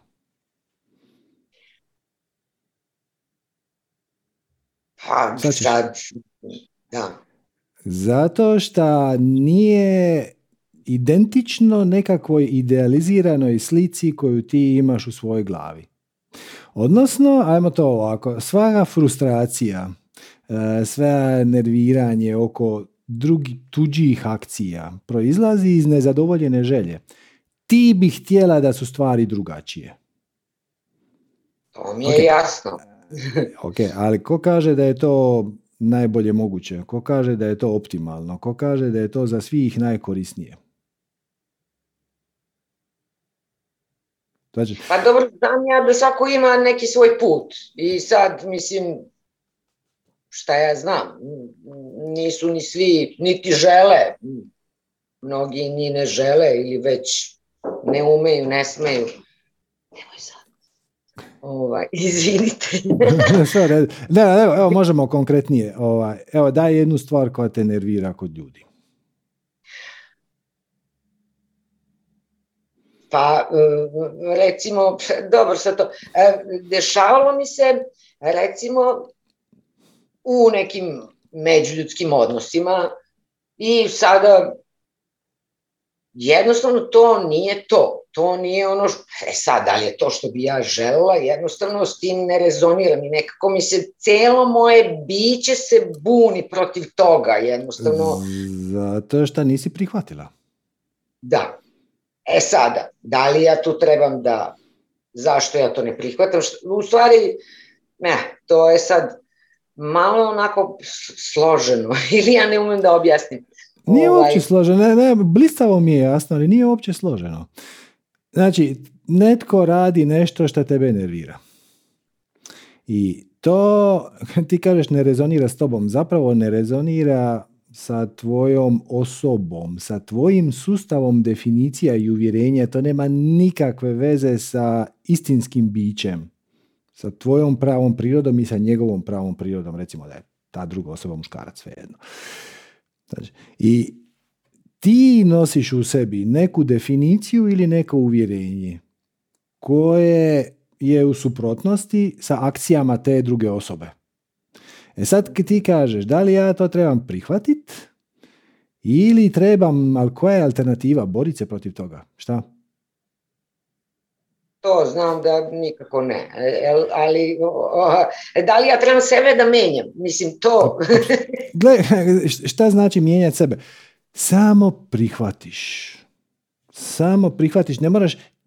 Ako je to nešto što ti smatraš afirmativnim, evo, ajde sad ćemo izmisliti neki primjer. Ima ljudi u tvojoj zgradi koji umjesto da ubace smeće u kontejner, stave ga pored i onda mačke to rastranširaju. I sad ti toj osobi kažeš, ono, dajte molim vas sljedeći put, samo tu vrećicu ubacite u kontejner. Šta vi znate, šta vi ste... Nećeš ništa napraviti time što ćeš ući u konflikt. Da, da. Prvo se treba riješiti svoje patnje, jer inače si reaktivan. Ako ti dopustiš da te to izbaci iz takta, onda ćeš ti reći, vidite koliko mi imamo smeća, šta vam nije dosta smeća, onda će on reći nešto svoje i na kraju ćete se samo posvaditi i ti ćeš iz te situacije izaći živčana i nervozna i doćeš kući i onda ćeš se otrest na djecu, muža, susjeda, prijateljicu, ovo, ono, to samo ne funkcionira. Napraviš najviše što možeš, a to je upozoriš tu osobu ili ako ta osoba nije tu, jednostavno tu vrećicu ubaciš u kontejner. To je točka. Da. Jer šta, radiš repliku željene realnosti. Da li u tvojoj željenoj realnosti smeće stoji pored kontejnera? Kažeš ne, u mojoj željenoj realnosti ljudi ubacuju svoje vlastito smeće u kontejner. To je druga stvar, na to ćemo doći. Za početak, u tvojoj željenoj realnosti smeće nije van kontejnera. Kad vidiš da je smeće van kontejnera, ubaciš ga u kontejner. Ako možeš tu osobu srest, zamoliti da nešto radi, šta će ona na to napraviti? To je njena stvar. Ti si svoje napravila. Samim time si sebe promijenila jer prihvatila si tu situaciju da postoje drugi ljudi. Sad možeš ići u dublju analizu. Znači, imam tu neku osobu koja dođe do kontejnera i onda ostavi vrećicu pored umjesto da je ubaci. Zašto on to radi? Koja je njegova motivacija? Nije to tako teško. Očito on ima nekakve unutrašnje bure, on ima neke svoje definicije uvjerenja, on je živčan, on nekome prkosi, on ne želi napraviti ono što se od njega očekuje. U to samo ne ulaziš. To je njegova lekcija. I on će lagano nestati iz tvoje realnosti ili će se promijeniti na način da će raditi ono što ti hoćeš tako što se ti u to nećeš petljati. I sad dođemo u trenutak kad svi kažu je, ali onda će mene ljudi iskorištavati. Neće, ali to vam ne mogu objasniti. Šta znači iskorištavati? Oni će, ostavljat će svi smeće, onda ću ja morat čistiti za svima. Dobro i... Tvoj fokus je na to da se ti oslobodiš patnje. Ako ti to smeće pored kontejnera, a ne u kontejneru, radi patnju, izaberi šta ti je lakše. Ili ti ga lakše ubaciti u kontejner ili ti je lakše tražiti krivca pa se s njim nagurivati, pa ga kasnije kontrolirati, pa se vi nešto gledate preko nišana. Samo je lakše ubaciti. I ono što će te fascinirati, to ćeš napraviti 5, 6, 10, 15 puta i ta ista osoba kad je prihvatiš tu situaciju i počneš raditi to što bi ona trebala napraviti, će odjedanput to prihvatiti i početi raditi sama. Dokle god, jer ljudi postupaju iz ega. Nažalost, tako je. Da ta osoba da ne postupa iz ega, bacila bi vrećicu u kontejner. S obzirom da to ne radi, znači da postupa iz ega. Ne možeš se boriti protiv ega. Ljudi, dosta je bilo borbe. Toga smo imali zadnjih 5000 godina i to ne radi. Nema borbe. Prihvatiš, napraviš najbolje šta možeš i šta ne znači da ćeš tolerirati. Napravit ćeš najbolje šta možeš, možeš upozoriti, možeš popričati, ali mirno, ako ta osoba to ne želi, to je neka njena lekcija. Vjeruj mi, on je u ozbiljnoj patnji. Jer ako ima potrebu se inatit na vrećicu koju stavi pored kontejnera, to znači da se inati na 1000 drugih stvari, njegov život je pakao. I najviše što možeš doprinijeti njegovom boljitku je da mu ne doljevaš ulje na vatru, nego samo tu vrećicu ubaciš u kontejner. Bez... Zašto ja ovo moram raditi? Ja sam tu slug i sluškinja svima. Ništa, samo to mirno ubaciš unutra i ideš dalje. I 5 minuta kasnije ti zaboraviš na taj incident i on te uopće ne potresa. I kad te ne potresa, onda nije ni važno. Jednostavno ćeš svaki dan doći do kontejnera i prebaciti vrećicu unutra i nećeš se toga ni sjetiti. Znaš onu Zen priču? Dosta je poznata, tako da možda si čula.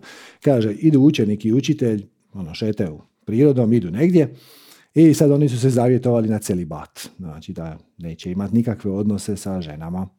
I u jednom trenutku dođu do nekakvog potoka, međutim kako su padale kiše, taj potok je nabujao i sad na obali tog potoka neka mlada djevojka prekrasna, lije gorke suze, ono lijepo obučena i to. I sad pita učitelj, kao šta vam je? Joj, ona ide na nekakav vjenčanje, pa se ona sredila, ali sad ne može proći preko potoka, pa će se smočit, pa joj, to je sad u njoj užasna drama i to.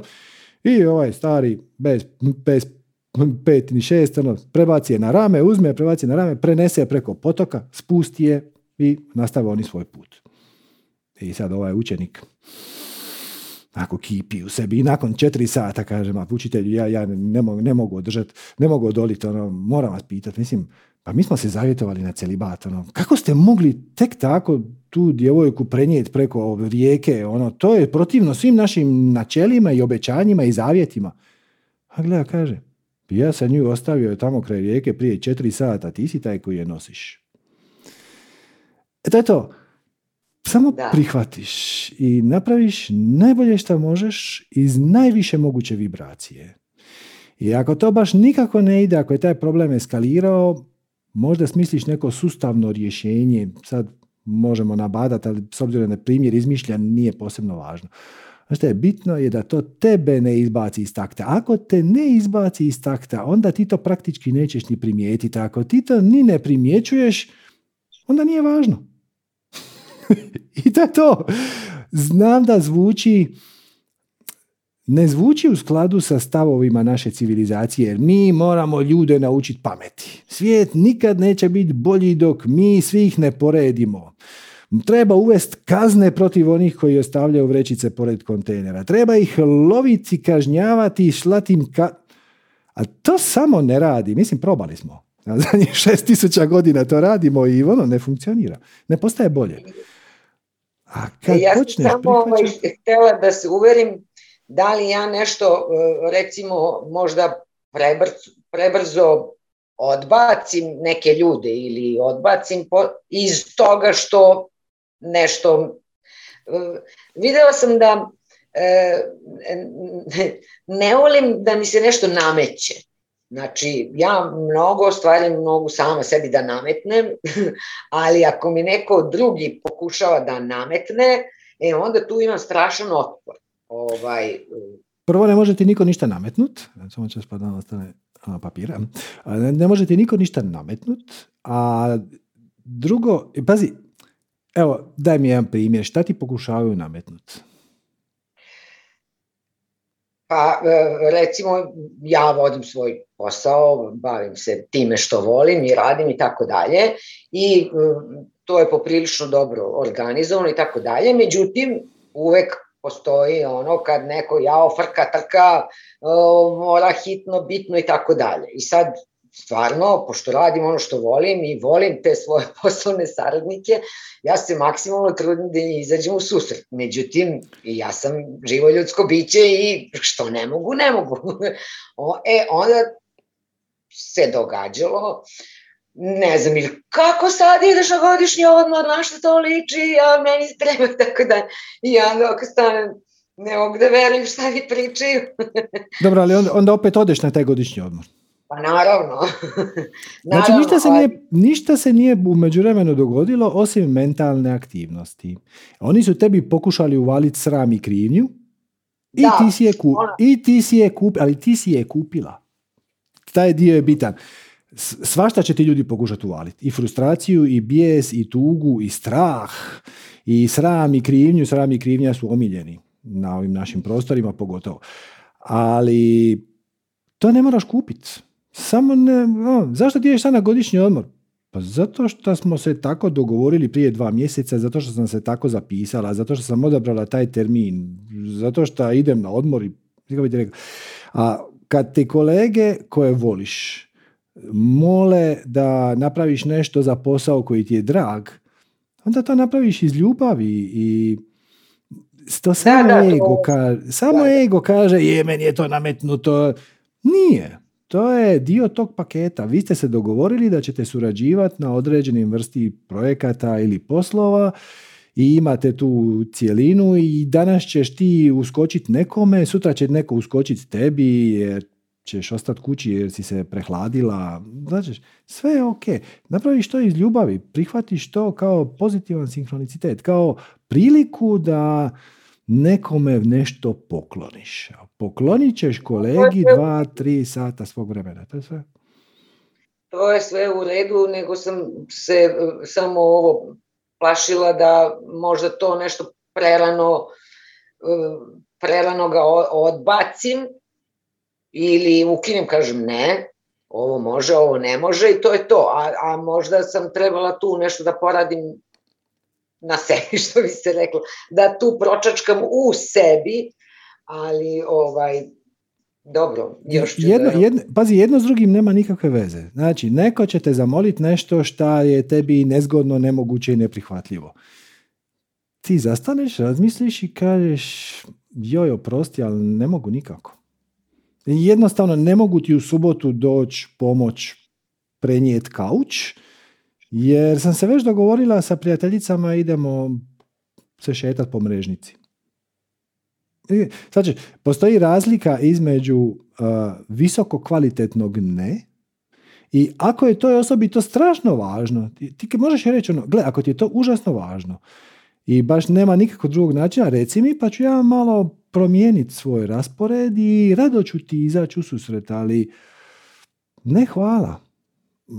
Znači, nema tu, cijeli konflikt postoji samo u našem mentalnom prigovaranju. Jer u našem umu se počne događati, svi meni iskorištavaju. Zašto ja, zašto nije zvao nekog drugog? Kako to da ja nikad nemam takvih problema? Ja stalno pomažem drugima, niko ne pomaže meni, bla, bla, bla, bla, bla. To je nebitno. Pitanje je, je li taj zahtjev razuman i izvediv i hoćeš li ga napraviti ili ne? A ako ćeš ga napraviti, napraviš ga sa velikom ljubavlju, bez ono, opet ja sve moram, 100%, niko drugi neće doći. Ako si pristao, napraviš najbolje što možeš. Ili kažeš, gle, ja to jednostavno ne mogu, ne stignem, taj dan mi je jako nezgodan, već imam neke druge dogovore. Sve između je samo mentalna prigovaranje i zanovijetanje koje je potpuno beskorisno i isključivo radi jednu stvar, a to je da tebe mrcvari. Da. Da. I zato služi meditacija. Znači, meditacija ne služi zato da ti doživiš mistično iskustvo i shvatiš da smo svi mi jedno. Mislim, to se može dogoditi, ali nije poanta u tome. Poanta je u tome da svakodnevno, slušajući svoje vlastito mentalno smeće, dobiješ malu distancu od svojih vlastitih misli, prestaneš se s njima identificirati. Nije to ja sam smislio, jer nisi ti smislio. Ti sigurno da ti je neko dao priliku da od svih mogućih misli koje ti se sad mogu pojaviti u glavi, izabereš onu koja će ti se pojaviti i ne bi izabrala tu. Znači, ti nemaš nikakve veze sa tom misli koja se pojavila. I to je samo priča. Ovo je već 3. put da njemu pomaže. A ono kad je meni trebalo jednom, on je rekao da ne može. Vidiš ti, naš odnos nije simetričan ili bla, bla, bla, bla. Ne mora biti, nije važno. Šta ne znači da ćeš se družiti sa ljudima koji ti ne pašu. Ali kad to napraviš iz vibracije prihvaćanja, ono, ok, ti imaš pravo na svoj život, ti imaš pravo na svoje stavove, ti imaš pravo na živi život kako hoćeš. Meni samo to ne odgovara. to ima skroz drugu kvalitetu nego kad se ti kiseliš i ljutiš i onda naravno poslije ne možeš spavati jer si se iznervirao taj dan. To je samo višak. Ali ne možeš razaznat taj mentalni šum dok ne vježbaš njegovo promatranje. Jednostavno ne radi. Ja bi rado da postoji čarobna tableta ili da postoji neki uređaj koji ode staviš i onda svaki put kad te misli odvedu na stramputicu da te malo strujom. To je bilo odlično. To je bilo izvrsno. Tako nešto ne postoji. Tako da vježbaš svakodnevno promatrati svoje misli kako te ne bi mrcvarile. Jer inače te mrcvare. To je cijela mudrost. Da. Da, shvatila sam sad. Hvala puno, Serđo. Molim, hvala tebi. Mm-hmm. Imate još jednu radikalnu priču iz Zen tradicije. Toliko radikalno da se čak rijetko prepričava, ponekad na povlačenjima.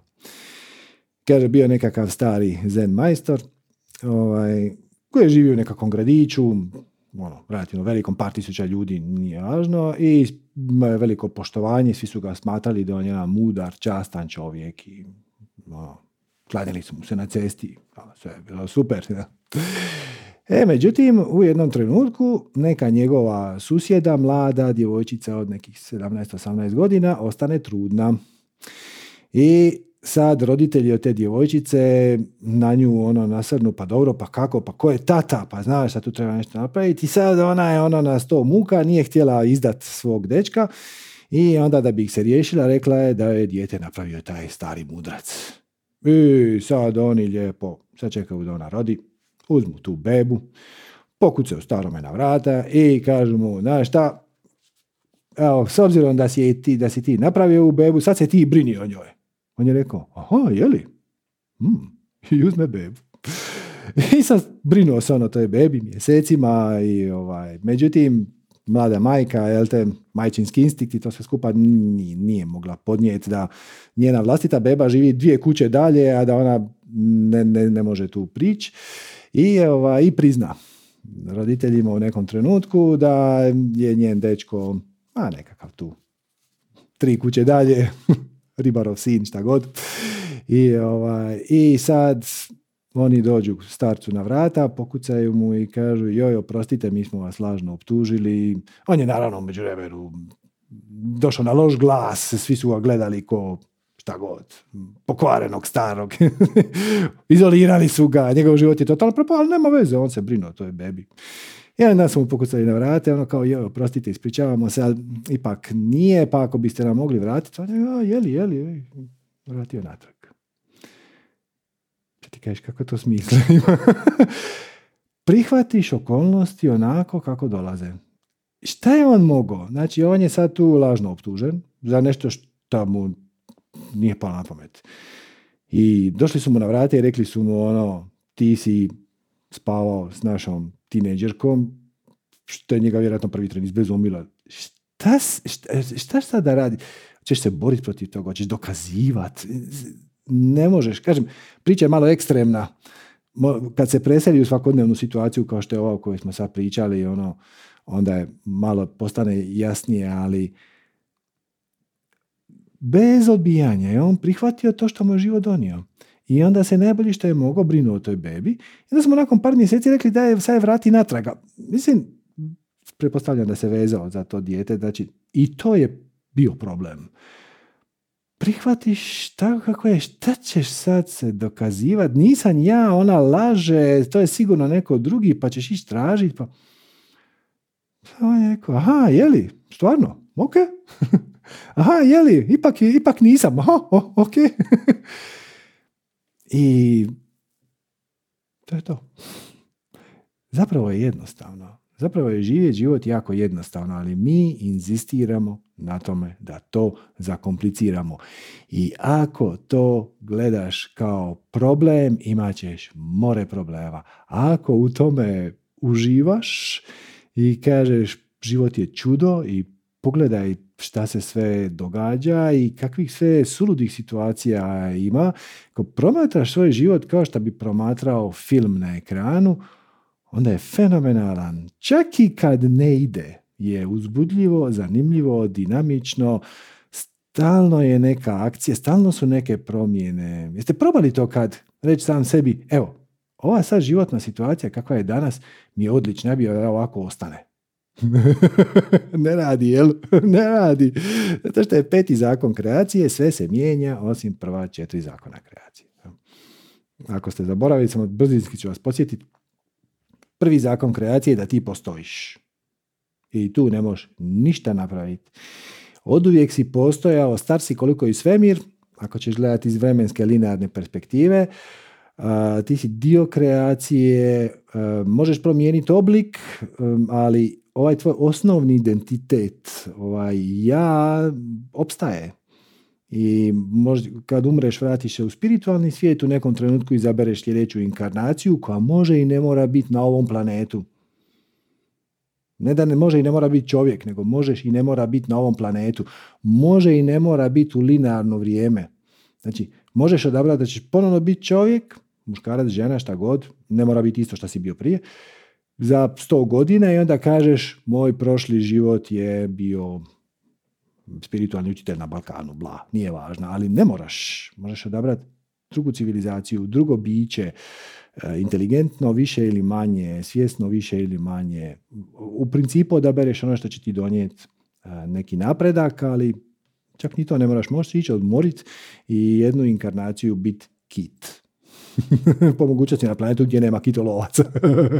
Ok, znači ti postojiš, uvijek si postojao i tu ne možeš ništa po tom pitanju napraviti. Nema nikakvog načina da se prebaciš u nepostojanje. Toliko o konceptu smrti. Drugi zakon kreacije je sve je jedno i jedno je sve. Znači, svi ovi dijelići koje vidite, koji izgledaju odvojeni kao zidovi, lampe, kompjuteri, monitori, mobiteli, priroda, stablo, planeta, mjesec, sunčev sustav, sve je jedno. I jedno je sve. Znači, jednota se diferencira da bi izgledalo kao da predstavlja puno stvari. Treće, sve je sad i ovdje. Prostor i vrijeme su posljedica projekcije naše svijesti i svaki trenutak postoji sad. Ti samo mijenjaš svoju perspektivu. Već postoji paralelna realnost u kojoj je zemlja, u njoj je zlatno doba, ali ti nisi izabrao tu. Ti si izabrao krenuti iz ove realnosti u kojoj si se rodio, kad si se već rodio, 70, 80, 90 i neke, šta god, prije ili poslije, nije bitno, izabrao si to mjesto, to vrijeme, te okolnosti, da bi, jer su ti predstavljali optimalan izazov. Ni preteško, ni prelako. Izabrao si optimalan izazov za spiritualnu temu koju si odlučio istražiti kao biće. Okay, znači sve je sad i ovdje. Big Bang je sada. Sve je sada. Vrijeme zapravo ne postoji. Postoje samo različite perspektive gledanja na jednu stvar. 4. zakon kreacije je frekvencija koju emitiraš, je frekvencija koju primaš. Drugim riječima, ona vibracija na kojoj si ti te vodi prema paralelnim realnostima koje su na toj vibraciji. Drugim riječima, ti biraš svojim stanjem, svojim spiritualnim stavom, svojom vibracijom, biraš svoje i buduće izazove i budući put i okolnosti koje već postoje. Kako ćemo promijeniti svijet da bude bolji? Nećemo ga nikako promijeniti. Već postoji svijet koji je bolji, postoji svijet koji je puno gori i postoji ovaj. Možeš se navigirati u bolju verziju zemlje, odnosno koja bolje rezonira sa tvojim bićem, ali prvo se moraš ugoditi na tu vibraciju i dopustiti proces koji će te do tamo odvesti. Ne možeš se teleportirati, možeš proći proces jer ni ti nisi na vibraciji svijeta za koje pretpostavljaš da bi ti bio super. Ti misliš da bi ti bilo super da su ljudi ovakvi i onakvi, ali da si ti već takav, već bi bio tamo, nisi. Znači imaš nešto u sebi počistiti, sve ok. Znači, vibracija koju emitiraš je vibracija koju primaš, no frekvencija koju emitiraš. I peti zakon kreacije, sve se mijenja. Osim prva 4 zakona kreacije. I to sve. To su jedine 4 ili 5, a 5, ajde, je dodatak, jedine 5 apsolutnih istina. Jedinih 5 stvari koji vrijede uvijek. Uvijek, u svakom trenutku, za svakoga, bilo koje biće, na bilo kojem dijelu svemira, ovo vrijedi uvijek. Sve ostalo su mišljenja, perspektive, stavovi, preferencije, drugim riječima definicije uvjerenja. Nije li to jedna moćna premisa? Znači, možeš oblikovati svoju realnost u potpunosti dokle god ne kršiš ovih 5 zakona. To je da uvijek postojiš, to ne možeš prekršiti ni da hoćeš. Sve je sad i ovdje, to ne možeš prekršiti ni da hoćeš. Sve je jedno je sve, ne možeš prekršiti ni da hoćeš. Frekvencija koju emitiraš je frekvencija koju primaš, to je samo posljedica. Odnosno, živući život samo uvjeravaš, ne možeš nikako to prekršiti i sve se mijenja osim prva 4 zakona, to je to. Sve ostalo su samo naši stavovi, mišljenja, preferencije itd. Tako da možeš oblikovati svoju realnost kako god hoćeš, bez obzira na okolnosti. Bez obzira. To što tebe nešto nervira, to samo znači da ne rezonira sa tvojim sustavom definicije uvjerenja i koji nisu nužno najbolji i najkorisniji. Kako je to rekao Bertrand Russell, nikad ne bih umro za svoje uvjerenje. Jer možda sam u krivu. Boljih. Ok, ajmo na Grubišić Svjetlana. Zdravo Svjetlana. Zdravo. Bog. Pozdrav svima. Ja imam jedno pitanje koje me već neko vrijeme mi se vrti po glavi, a nedavno sam to već čula od tebe da su 4 stvari koje snižavaju vibraciju. To je meso, alkohol, ne. To su četiri stvari na koje ne možeš utjecati. Da ti snize vibraciju. Ne nužno snize, da ti promijene vibraciju. Znači, neke od tih stvari se mogu koristiti za podizanje vibracije. Konkretno, jedenje mesa ne. Aha. Ali seks se može koristiti i za podizanje. Isto tako. Poanta, ono što su oni htjeli reći, ne možeš se opirati alkoholu. Ne možeš popiti 2 litre alkohola i ostati trijezan. Ok, dobro. Baš kad sam to čula, to me i na neki način malo oduševilo, jer ja sam cijelo vrijeme, mi se vrtilo po glavi meni, jer ja sam na neki način, baš to pitanje alkohola mi je bilo paralelno sa pitanjem mesa. Meni. I ja sam to, recimo, si nešto, bilo jednom davno, nešto je bilo, jedan prijatelj mi nešto rekao, zašto piti alkohol? To mi je bilo jako zanimljivo pitanje, veli, pa da, faka, zašto piti alkohol? Generalno, čak i ponekad, ali dobro, nema veze, da skratim. I onda ono što mi je bilo interesantno, da još tu i tamo sam čula od bilo na predanjem Sanjina, mislim, ili zajedno ili nešto, spominjete meso, ali nisam nigdje čula da ste se bilo kod vas osvrnuo na alkohol, ili možda ja to samo nisam čula. Pa je li to biti tu jedno te isto, jednako ne baš poticajno, i kako to da, evo...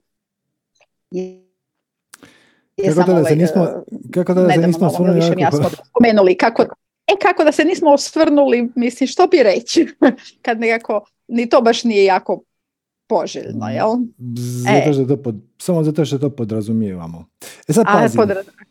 Jel se podrazumijeva, pazi. Da. Gle, pit alkohol u malim količinama zato što ti je to veliki gušt nije samo po sebi loše. Znači, ako ćeš ti popit pola čaše vina iza ručka, neki kažu čak i da je zdravo. U to ne bih ulazio. Međutim, ljudi koji piju sustavno. Mm-hmm. Čak i ne moraju biti alkoholičari, nego baš onako svaki dan zgaze pola boce vina ili više. Zašto to rade? Znači, koji efekt ima alkohol na našu percepciju svijeta? A odgovor je jako jednostavan. Ima zatupljujući efekt. Da. On otpušta inhibicije. Znači, ljudi se počnu ponašati više kako bi se ponašali da nemaju neku osnovnu pristojnost. Ajmo to tako reći. Da. Ali on ti zapravo zatupljuje, što znači da je to pokušaj tih ljudi da pobjegnu od svog, da oprostiš na izrazu, usranog života. To je čisti bijeg. Da. A inače, gled, sve tradicije spiritualne su ti dosta. Recimo, u kršćanstvu se vino koristi u misne svrhe, ali to su vrlo, vrlo male količine. Nije Isus rekao napijajte se. Buda je bio vrlo jasan. Buda je govorio da se, odnosno on je sugerirao, nikad ništa nije naredio. On je sugerirao da ne uzimaš ni jednu supstancu koja te intoksificira. Koja ti mijenja stanje svijesti. Zato što te to spriječava u meditaciji. To ti otežava da dođeš do svog istinskog bića, čak i kad ti se čini da ti pomaže. Recimo, bude porijeklom iz sjeverne Indije. Indijci su itekako svjesni postojanja indijske konoplje, ono što mi zovemo ovdje marihuana. Na prvi pogled marihuana ti izgleda kao da ti daje jednu blagu distancu od tvog materijalnog postojanja. I čak bi ti se moglo učiniti da ti pomaže da dosigneš svoje istinsko biće, tako da postoji, recimo, u Indiji postoji praznik Šivaratri, kad se slavi Šiva, i vrlo je uobičajeno da se na taj dan konzumira marihuana u raznim oblicima. Ili se puši, ili se rade kolačići, ili se radi bang lassi, to je jogurt sa marihuanom. Dakle, recimo, svi su napušeni. Ok, ali to je jedan dan godišnje koji ide u paketu sa vrlo, vrlo specifičnim ceremonijama i dizajnirano je da ti ukaže, ali nek to koristiti na način da, jer zapravo te zezne.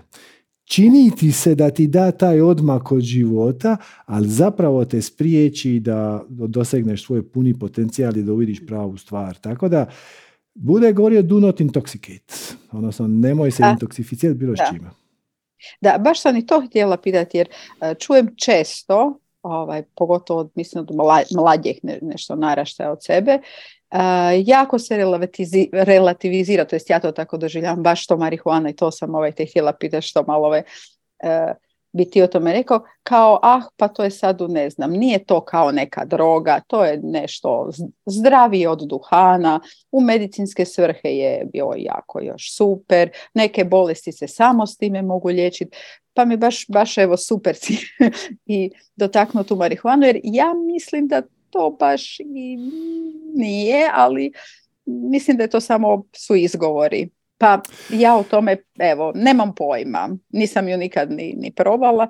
Ja mislim da to isto nije nešto baš poželjno i nekako mislim da se to sve jako uzima. Nema veze. Ne znam, je li je, nije. Evo, veliš jednom u godini tamo. Znači, marihuana ima veliki medicinski potencijal, to je bez daljnjega.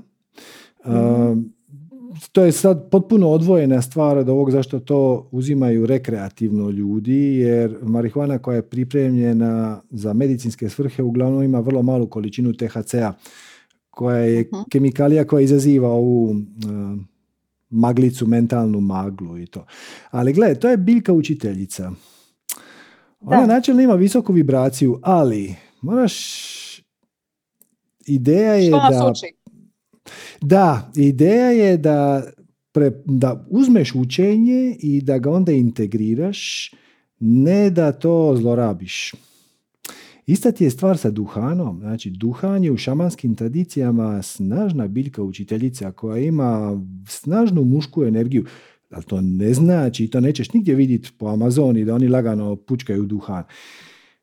Postoji ritual gdje se oni okupe i onda se taj duhan priprema na poseban način i to nije ovaj lagani duhan koji mi kupujemo na kioscima, to je uglavnom mapačo koji je puno jači i tome se posveti, ne rade se molitve sa duhanom, jer između ostalog duhan je jedna od rijetkih stvari koja integrira svih 5 elemenata.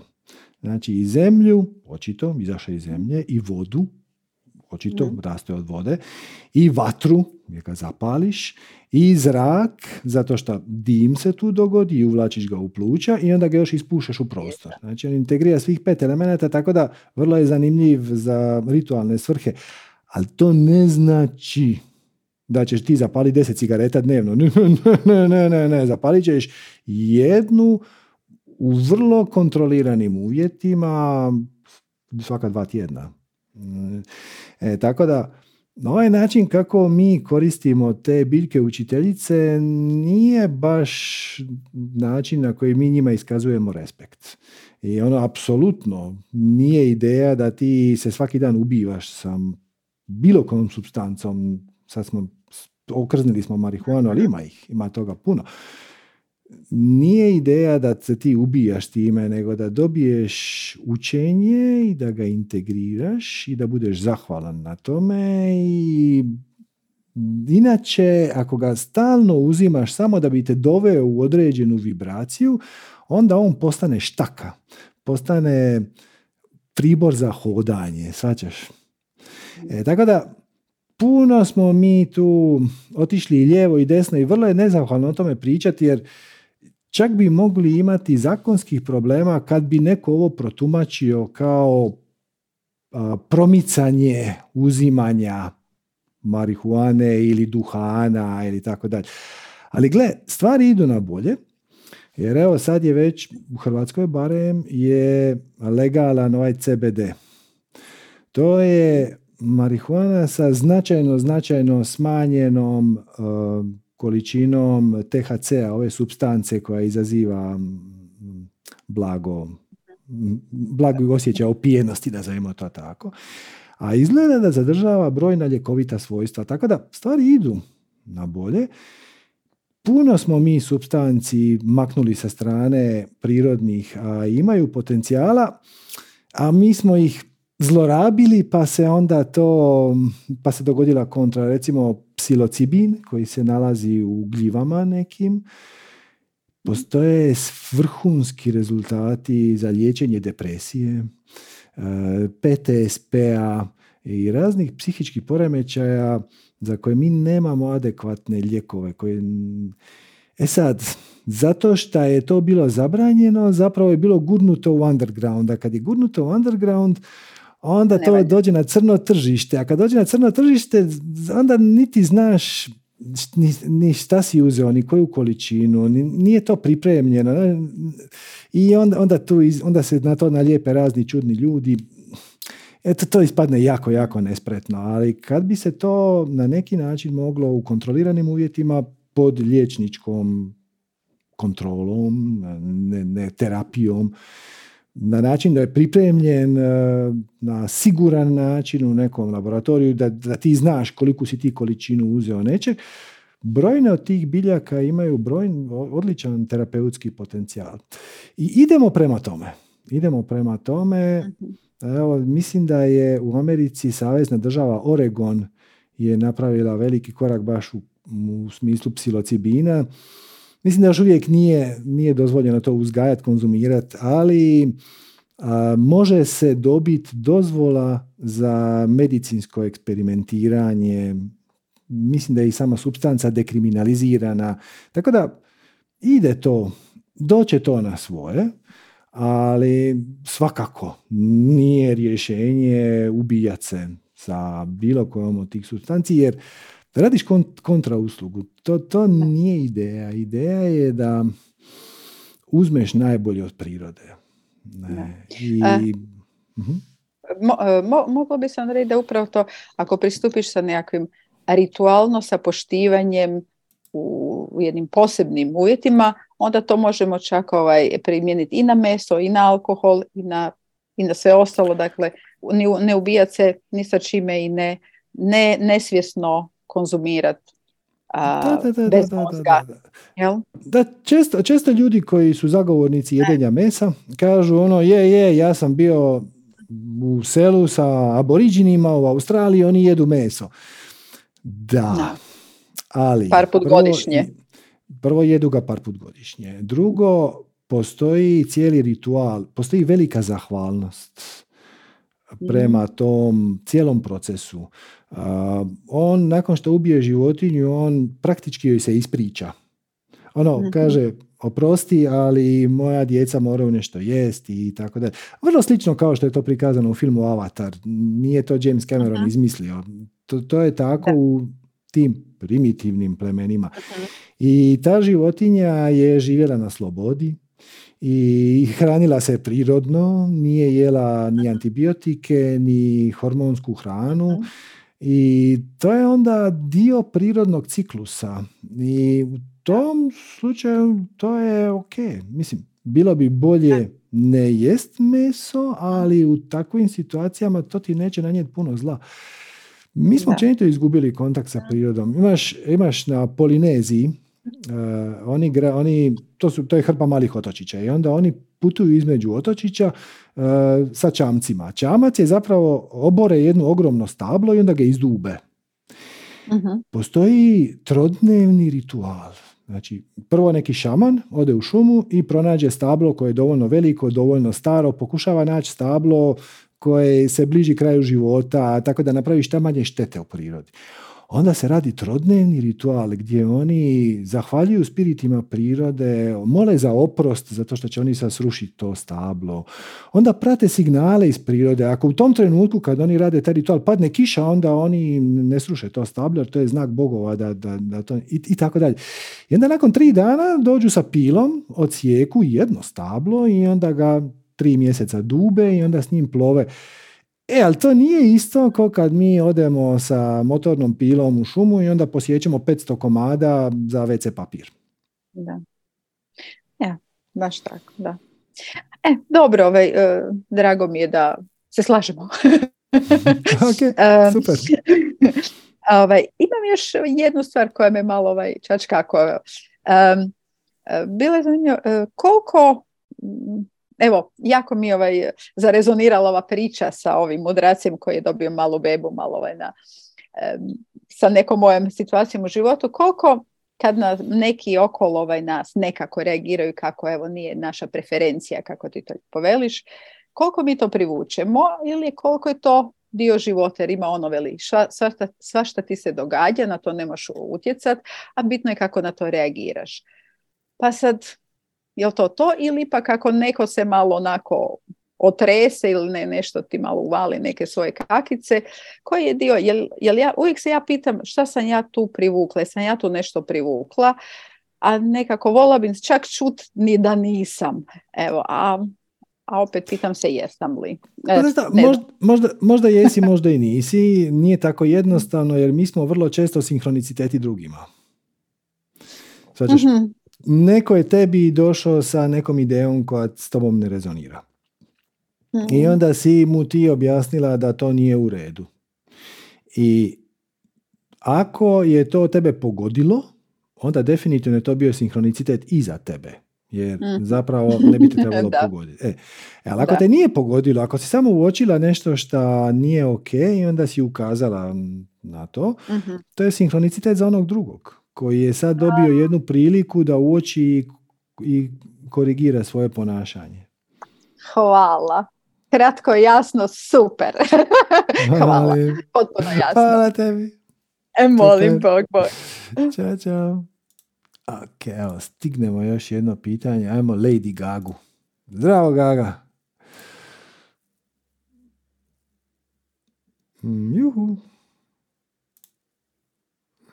Gaga se ne javlja. Brojit ćemo do 5, 4, 3, 2, 1, ništa. Ok. Ništa, spustit ćemo. Onda ajmo Mira. Zdravo, Mira, Mira.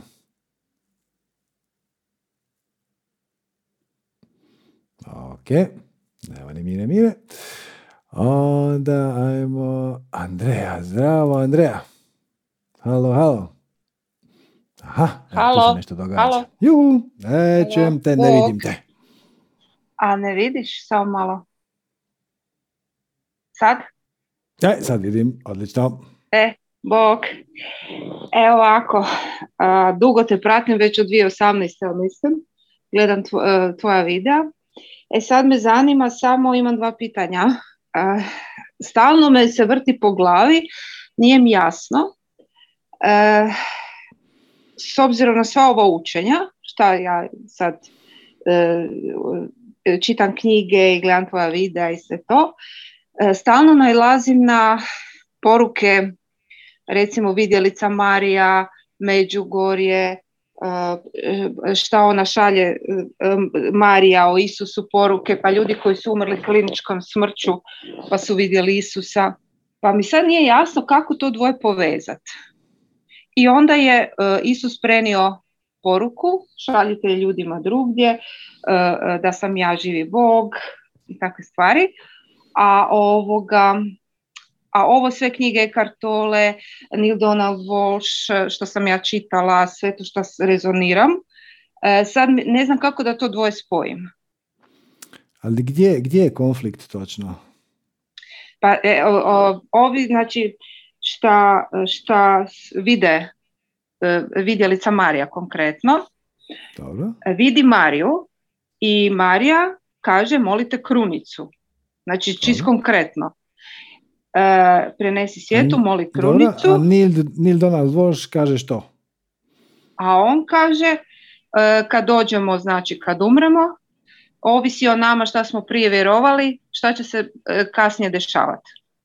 Ako smo vjerovali u pakao, tako sam ja shvatila, barem ako smo vjerovali u pakao, pakao će nam biti. A ti misliš da ti je Vidjelica Marija poručila da ako ne moliš krunicu, da ćeš završiti u paklu? Pa ne, nego ona, po mome, svi oni koji to tako, svi koji na taj način pričaju, po mom mišljenju, oni smatraju da svi hinduisti, svi Indijci koji ne vjeruju u Boga i Isusa će završiti u paklu. Pa mi sad to nije jasno. Je li to tebi ima smisla? Nije. Ne. Pa onda... Nema mi smisla, ali šta one vide? Da li one vide Mariju? To mene zanima, šta one vide? Ja nemam pojma šta oni vide. Šta ti misliš da oni vide? Nemam pojma, to bi trebalo njih pitati. Da, jer one nešto vide. Gle, oni imaju komunikaciju sa nekim spiritima na način koji je sukladan njihovim definicijama i uvjerenjima. Aha, a sad kako oni to da, a da li misliš da oni to vide ili umišljaju da vide? A u čemu je razlika? Da li oni vide Djevicu Mariju? Ali u čemu je razlika? Da li ona, nije mi jasno, da li nešto postoji ili ne postoji, da ili ne? To mi nije jasno. I da i ne. Ništa ne postoji, sve je projekcija svijesti. Pazi ovako, odeš u kino sa dvije prijateljice. I sad recimo da je to neka romantična komedija. I sad ti gledaš i kažeš šta misliš, hoće li se oni zaljubiti, ovi Pero i Ana na ekranu. Kaže tvoja prijateljica, pa znaš šta, ne bi ti htjela kvarit gušt, ali Pero i Ana zapravo ne postoje. Znaš, ovaj kojeg ti zoveš Pero zapravo je glumac i zove se Daniel Craig. Ovaj kojeg ti zoveš Ana je zapravo glumica i zove se Angelina Jolie. Niko se tu ne zaljubljuje ni u koga. Oni samo glume da se zaljubljuju. A onda kaže treća prijateljica, vi ste obje u kriju. Ispred nas nisu ni Angelina Jolie, ni Pero, ni Ana. Zapravo izad stoji projektor na kojem se nalazi neki film i onda svjetlo prolazi kroz taj film i projicira sliku na platnu. Koje od te tri osobe u pravu? Pa svaka je u pravu, biti za svoju istinu. Tako je, svaka je u pravu. Tako da, gledano iz perspektive našeg ega, naše persone, koja uključuje misli, emocije, sjećanja, tjelesne senzacije, akcije i to. Ja vjerujem da ta vidjelica stvarno vidi Mariju. Ali pazi ovo. Zamisli da sad ti i ja sjedimo u tvom dnevnom boravku. Ja kažem, o gle, neki patuljak tu prolazi. I ja stvarno vidim patuljka. Ti kažeš, nema šanse, mislim, haluciniraš, nema tu ničeg. A onda kažem, ali vidim ja i lampu. Ti kažeš, pa lampa je tu. Čemu je razlika među te dvije situacije? Kad malo bolje razmisliš, vidjet ćeš da je samo razlika u tome što se oko lampe slažemo, a oko patuljka se ne slažemo. Drugim riječima, mi stalno haluciniramo svoju realnost. Ali onda kad se slažemo oko toga šta vidimo, onda je to normalno. A kad se ne slažemo, onda sam ja lud. Svaćaš, nakon kiše na nebu je duga. Jel ta duga postoji? Za mene da. Ali ne možeš je dotakniti rukom, ne možeš je pogoditi kamenom. Ako se makneš 500 metara dalje, duga nestane. Znači, jer duga je funkcija kapljica kiše koje su zaostale u zraku, sunce pada svjetlost pod određenim kutem, reflektira se na određeni način. Iz moje točke gledišta ovdje duga je definitivno na nebu. Ako se maknem kilometar dalje, duge više nema. Ili je manja, ili je deblja, ili je dupla duga. Znači, tako da, sve je halucinacija. Ti misliš da ti i ja sad pričamo, ali mi zapravo haluciniramo ovaj razgovor. Samo pošto postoji neka snimka i možda još drugi to neko vidi, onda ćemo se mi svi zajedno složiti da se ovo dogodilo. Uh-huh. Šta ako se sjećaš da si jučer sjedila na obali rijeke? A možda nisi. Kako ćeš znati razliku? Jesi li stvarno sjedila? Jedino da pitaš nekog, jesam li ja jučer bila na obali rijeke s tobom, ali to nije nikakva jamstvo. Sve je halucinacija. I da, znači ljudi, da, i ljudi recimo koji su klinički bili mrtvi, pa su ili dijete je isto klinički bilo mrtvo, pa je vidjelo Isusa da prenese poruku. Niko nikad nije bio klinički mrtav. Nego je umro. Točka. Umro, da. Da. I onda se vratiš u spiritualni svijet. I ako si bio na dobrom putu da tvoju darmu, odnosno tvoj spiritualni put stvarno proživiš, a nekakva glupost ti je se dogodila po putu, imao si saobraćajnu nesreću i to, i šteta je da taj život propadne, onda ti svojim izborom, znači ti kad dođeš gore imaš pravo na izbor. I onda ti oni kažu, ti će sad vrati dole, ti kažeš ono, dobro, kaj ne bi, oni kažu hoćeš, ok. Vrate te u paralelnu realnost gdje nisi umro. To je šta se tu formalno događa. I neki ljudi imaju sjećanje na dva paralelna događaja. Jedan moj dobar prijatelj je doživio saobraćajnu nesreću, ima dva sjećanja na taj događaj. U jednom sjećanju on je udario, odnosno njih 4 je bilo auto, udarili su u rub ceste i okrenuli su se na krov i pali su dole i on je čuo kako mu je nešto kvrclo u vratu. I onda nakon slomio je vrat. I umro je. I onda je 3 minute kasnije se probudio u autu koji nije bio na krovu. To je ono što se mehanički događa. Znači ti kad se vratiš u spiritualni svijet, vidiš spirite koji ti se predstave na način koji je tebi najlogičniji. Ako si odrastao u katoličkom okruženju, najlogičnije je da ti dođe Isus, ali ne dođe Isus aboriđinima. Aboriđinima dođe duh njegovog djeda. Da, znači ovisi o odgoju. Da. Hinduizmu dođe Krišna, šta god, Šiva, Višnu. Buda, tako je. Ili baka. ili kućni ljubimac kojeg si izgubio kad si imao 4 godine. Dobiješ informaciju, taj prelazak iz živ sam i nemam pojma da postoji spiritualni svijet, šta većina nas ode. Ne? U spirit je malo šokantan. I sad da ne bi ti morao provesti gore 4 godine da uopće dođeš sebi i shvatiš gdje si i šta si i razumno doneseš odluku, najjednostavnije je da te kontaktira neki autoritet koji ti je prihvatljiv i probavljiv. To može biti Djevica Marija, može biti Isus, može biti Buda, ali može biti tvoj učitelj iz osnovne škole, može biti tvoj djed, može biti bilo ko. Tako da li vidjelica vidi Mariju, ja sam prilično siguran da ona vidi. A sad, hoćemo li mi to zvati halucinacijom? I hoćemo li vjerovati tim porukama, to je sad skroz drugi par rukava. Da, a ima i ono u Fatimi, grupna halucinacija onda, ili kad je bilo ono sunce okruglo, pa su puno ljudi vidjeli istu stvar. 1800-900 te. Da. I da sam ja bila tamo u to vrijeme, vjerojatno bi ja vidjela s njima. Vjerojatno.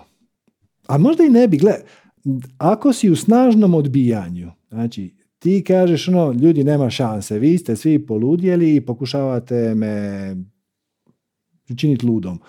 Ako si ti u snažnom odbijanju, možda ne bi. Jer nisi na vibraciji te realnosti. Ali ako je puno ljudi, njihova vibracija dijele na tvoju i onda te mogu usrkati u svoju vibraciju.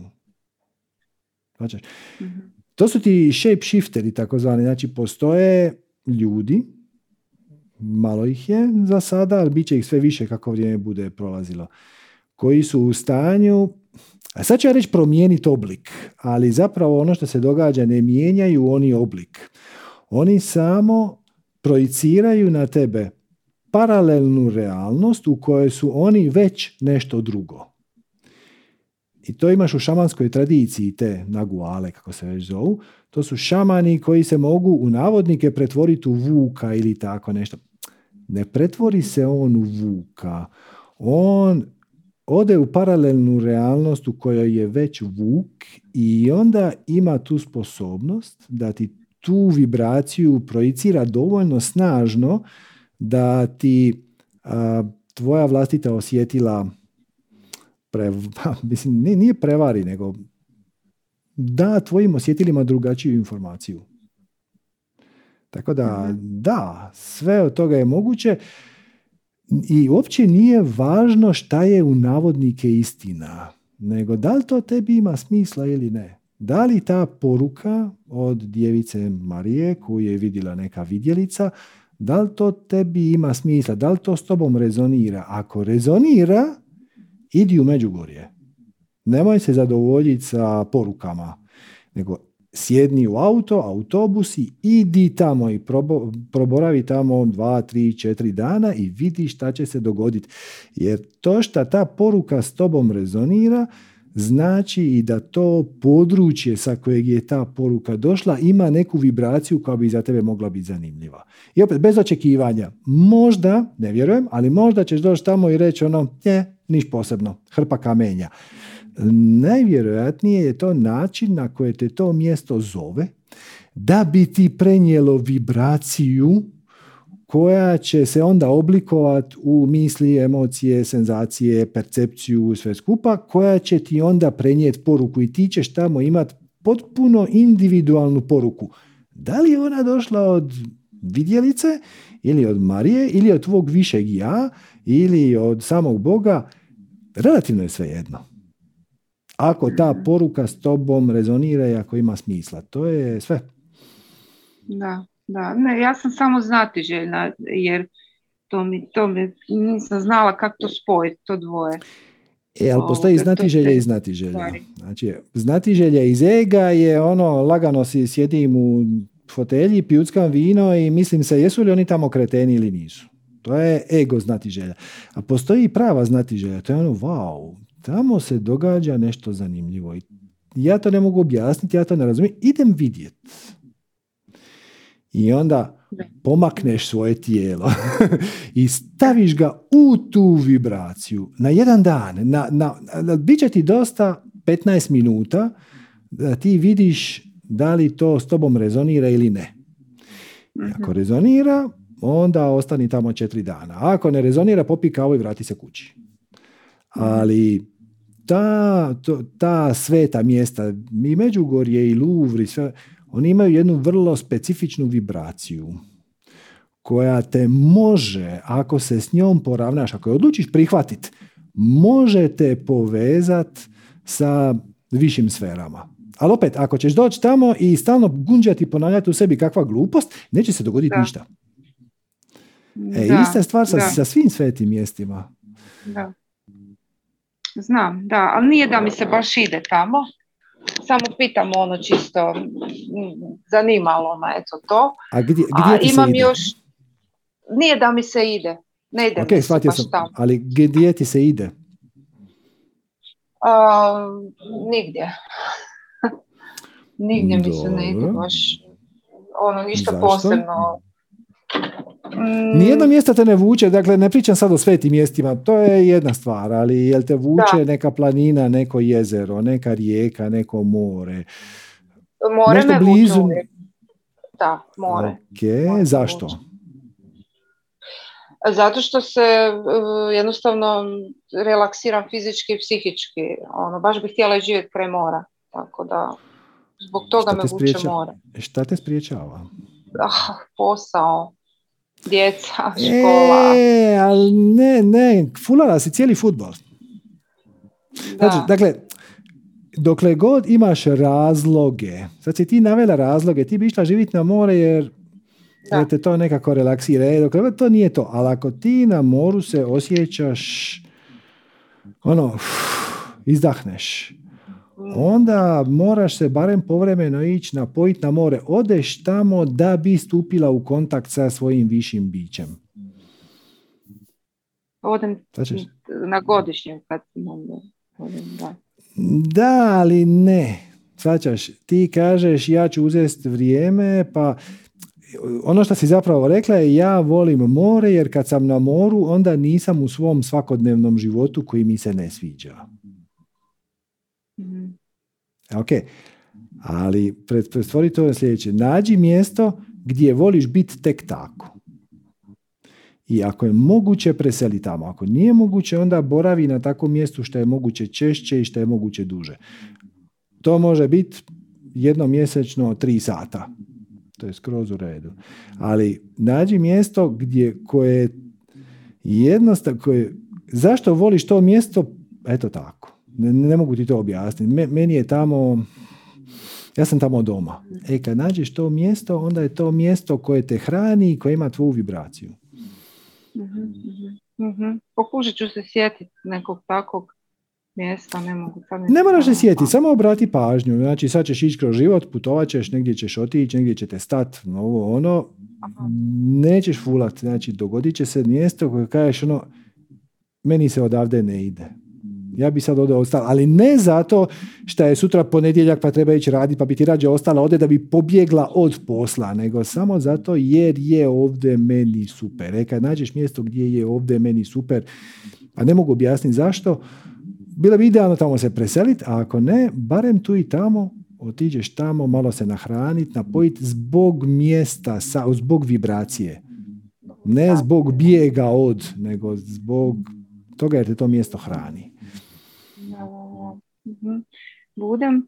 Sad imam još jedno pitanje vezano za posao. Mislim, volim posao koji radim u prodaji, ali u zadnje vrijeme se nešto posložilo na način da se izmijenili uvjeti rada. Znači, manje slobode. Uglavnom došao je drugi nadređeni, pa onda ima neke druge uvjete koji se meni nikako ne sviđaju. I onda razmišljam da ode možda sa tog radnog mjesta u drugo radno mjesto, ali isto prodaja, u drugu firmu. Da li bi to bilo ok ili ja u biti tu imam da kako znati, da li je to izazov ili je to da ja tu trebam riješiti neke stvari sama sa sobom. Pa sama ili je to znači kucanje na vrata, odi negdje drugdje. Sama si rekla, znači ti promijenili su se uvjeti na način koji se tebi ne sviđaju. Znači ti imaš mentalne prigovore na to. I onda razmišljaš o tome da odeš. Razmišljanje ti proizlazi iz vibracije, a tvoja vibracija je mentalni otpor. Svačaš? Drugim riječima, šta ti hoću reći? Da sad smo malo pred kraj, pa da pojednostavnim. Prvo prihvati. Reci, ovo je vrlo zanimljiva situacija i prihvatiš je sa svim njenim vrlinama i manama. Tek onda možeš imati pravi uvid u to šta se tebi sviđa, šta se tebi ne sviđa. Ovo sviđanje koje proizlazi iz mentalnih otpora, iz toga šta ta situacija nije usklađena sa tvojim sustavom definicije uvjerenja, je ego prigovor. Ako želiš biti potpuno i sigurna da ta vibracija, odnosno da ta situacija se ne sviđa tvom pravom biću, prvo je moraš prihvatiti i zagrlit i zavolit. I onda vidi šta se u njoj sviđa i šta ne sviđa i onda će ta situacija biti edukativna bez obzira šta odlučila. Jer će znat malo više o sebi. Dobro. Prihvatiti znači složiti se sa ljudima, sa nadređenima. Složiti se, prihvatiti ih, vidjeti pozitivu u tome što oni meni nude. Sad je situacija takva kakva jest. Ja neću stavljati mentalne prigovore na to što treba dolaziti na posao pola sata prije, ostati pola sata. Prihvatit ću jer ovu situaciju sam dobio sa svrhom, smislom i razlogom. To što ja još uvijek ne znam koja je svrha, smisla, koja je smisao, svrha i razlog, to je druga stvar. Ukazat će mi se. Kad će mi se ukazati? Kad je prihvatim. Znači, dokle god ti mozgaš, ovo mi se ne sviđa, nisam dovoljno dobro poslužen. Ja zaslužujem od života više. Čime sam ja zaslužila ovu nepravdu? To je samo ego. To je samo ego. Prihvatiš kao da je to poklon. I onda će ti se s vremenom vrlo brzo iskristalizirati šta ti se točno tu sviđa, šta ti se točno tu ne sviđa, šta bi napravila drugačije i onda ćeš biti puno pametnija. Ali ništa to nećeš biti u stanju shvatiti i apsorbirati dok tu situaciju ne zagrliš. Prihvatiš je, zahvališ je se šta je došla i onda osluškuješ i iznenadit će te. Neke stvari kojima se sad opireš ćeš prihvatiti i vidit ćeš da su puno bolje nego što si mislila da će biti. A neke stvari koje sad uopće ne uočavaš, ćeš vidjeti koliko su, ajmo reći, ne rezoniraju s tobom i onda ćeš biti u stanju napraviti puno kvalitetniji paket s njima, bez njih, sama, s drugima, kako god. Ali prvo dopusti situaciji da te nauči ono što te došla naučiti. Da, to sam i mislila. Nekak tak, da ne bježim. Da. Jer ja sam mislila da je ovo bijeg, pa opet ću doći na isto. Apsolutno, ako pobjegneš doćeš na isto. Da. Dok ne naučiš ono što je ova situacija došla te naučiti. Da. Dobro, hvala ti puno. Hvala tebi. Hvala, Bog. Eto ljudi, bit će to za danas. Još mali sažetak, znači Magma Festival, prvi regionalni festival magije i svjesnosti, Mrežnica, Zvečaj, Karlovac od 15.8. do 20.8. To vam je ovdje. Divno. I to je to. Ako vam je ovaj satsang bio koristan, zanimljiv, želite nas podržati, želite da toga bude više i češće, vaše donacije su više nego dobrodošle i najljepše se zahvaljujemo na njima. Podržite nas donacijom www.manifestiranje.com/donacija. Također, ako sad slušate snimku na YouTube-u, pretplatite se na naš kanal, stisnite neki like, palac gore, palac dole, zvonce da vam dođu notifikacije, tako sljedeći put kad budemo radili nešto da vam izađe tamo obavijest. Ostavite neki komentar, prijetom. Ne znam što bi vam još rekao. Tako da završit ćemo ovaj 4.4.2023. sinhronicitetni datum. Hvala vam lijepa na vremenu i pažnji, svako dobro i namaste. I možda se vidimo na Mrežnici 15.8. Ćao.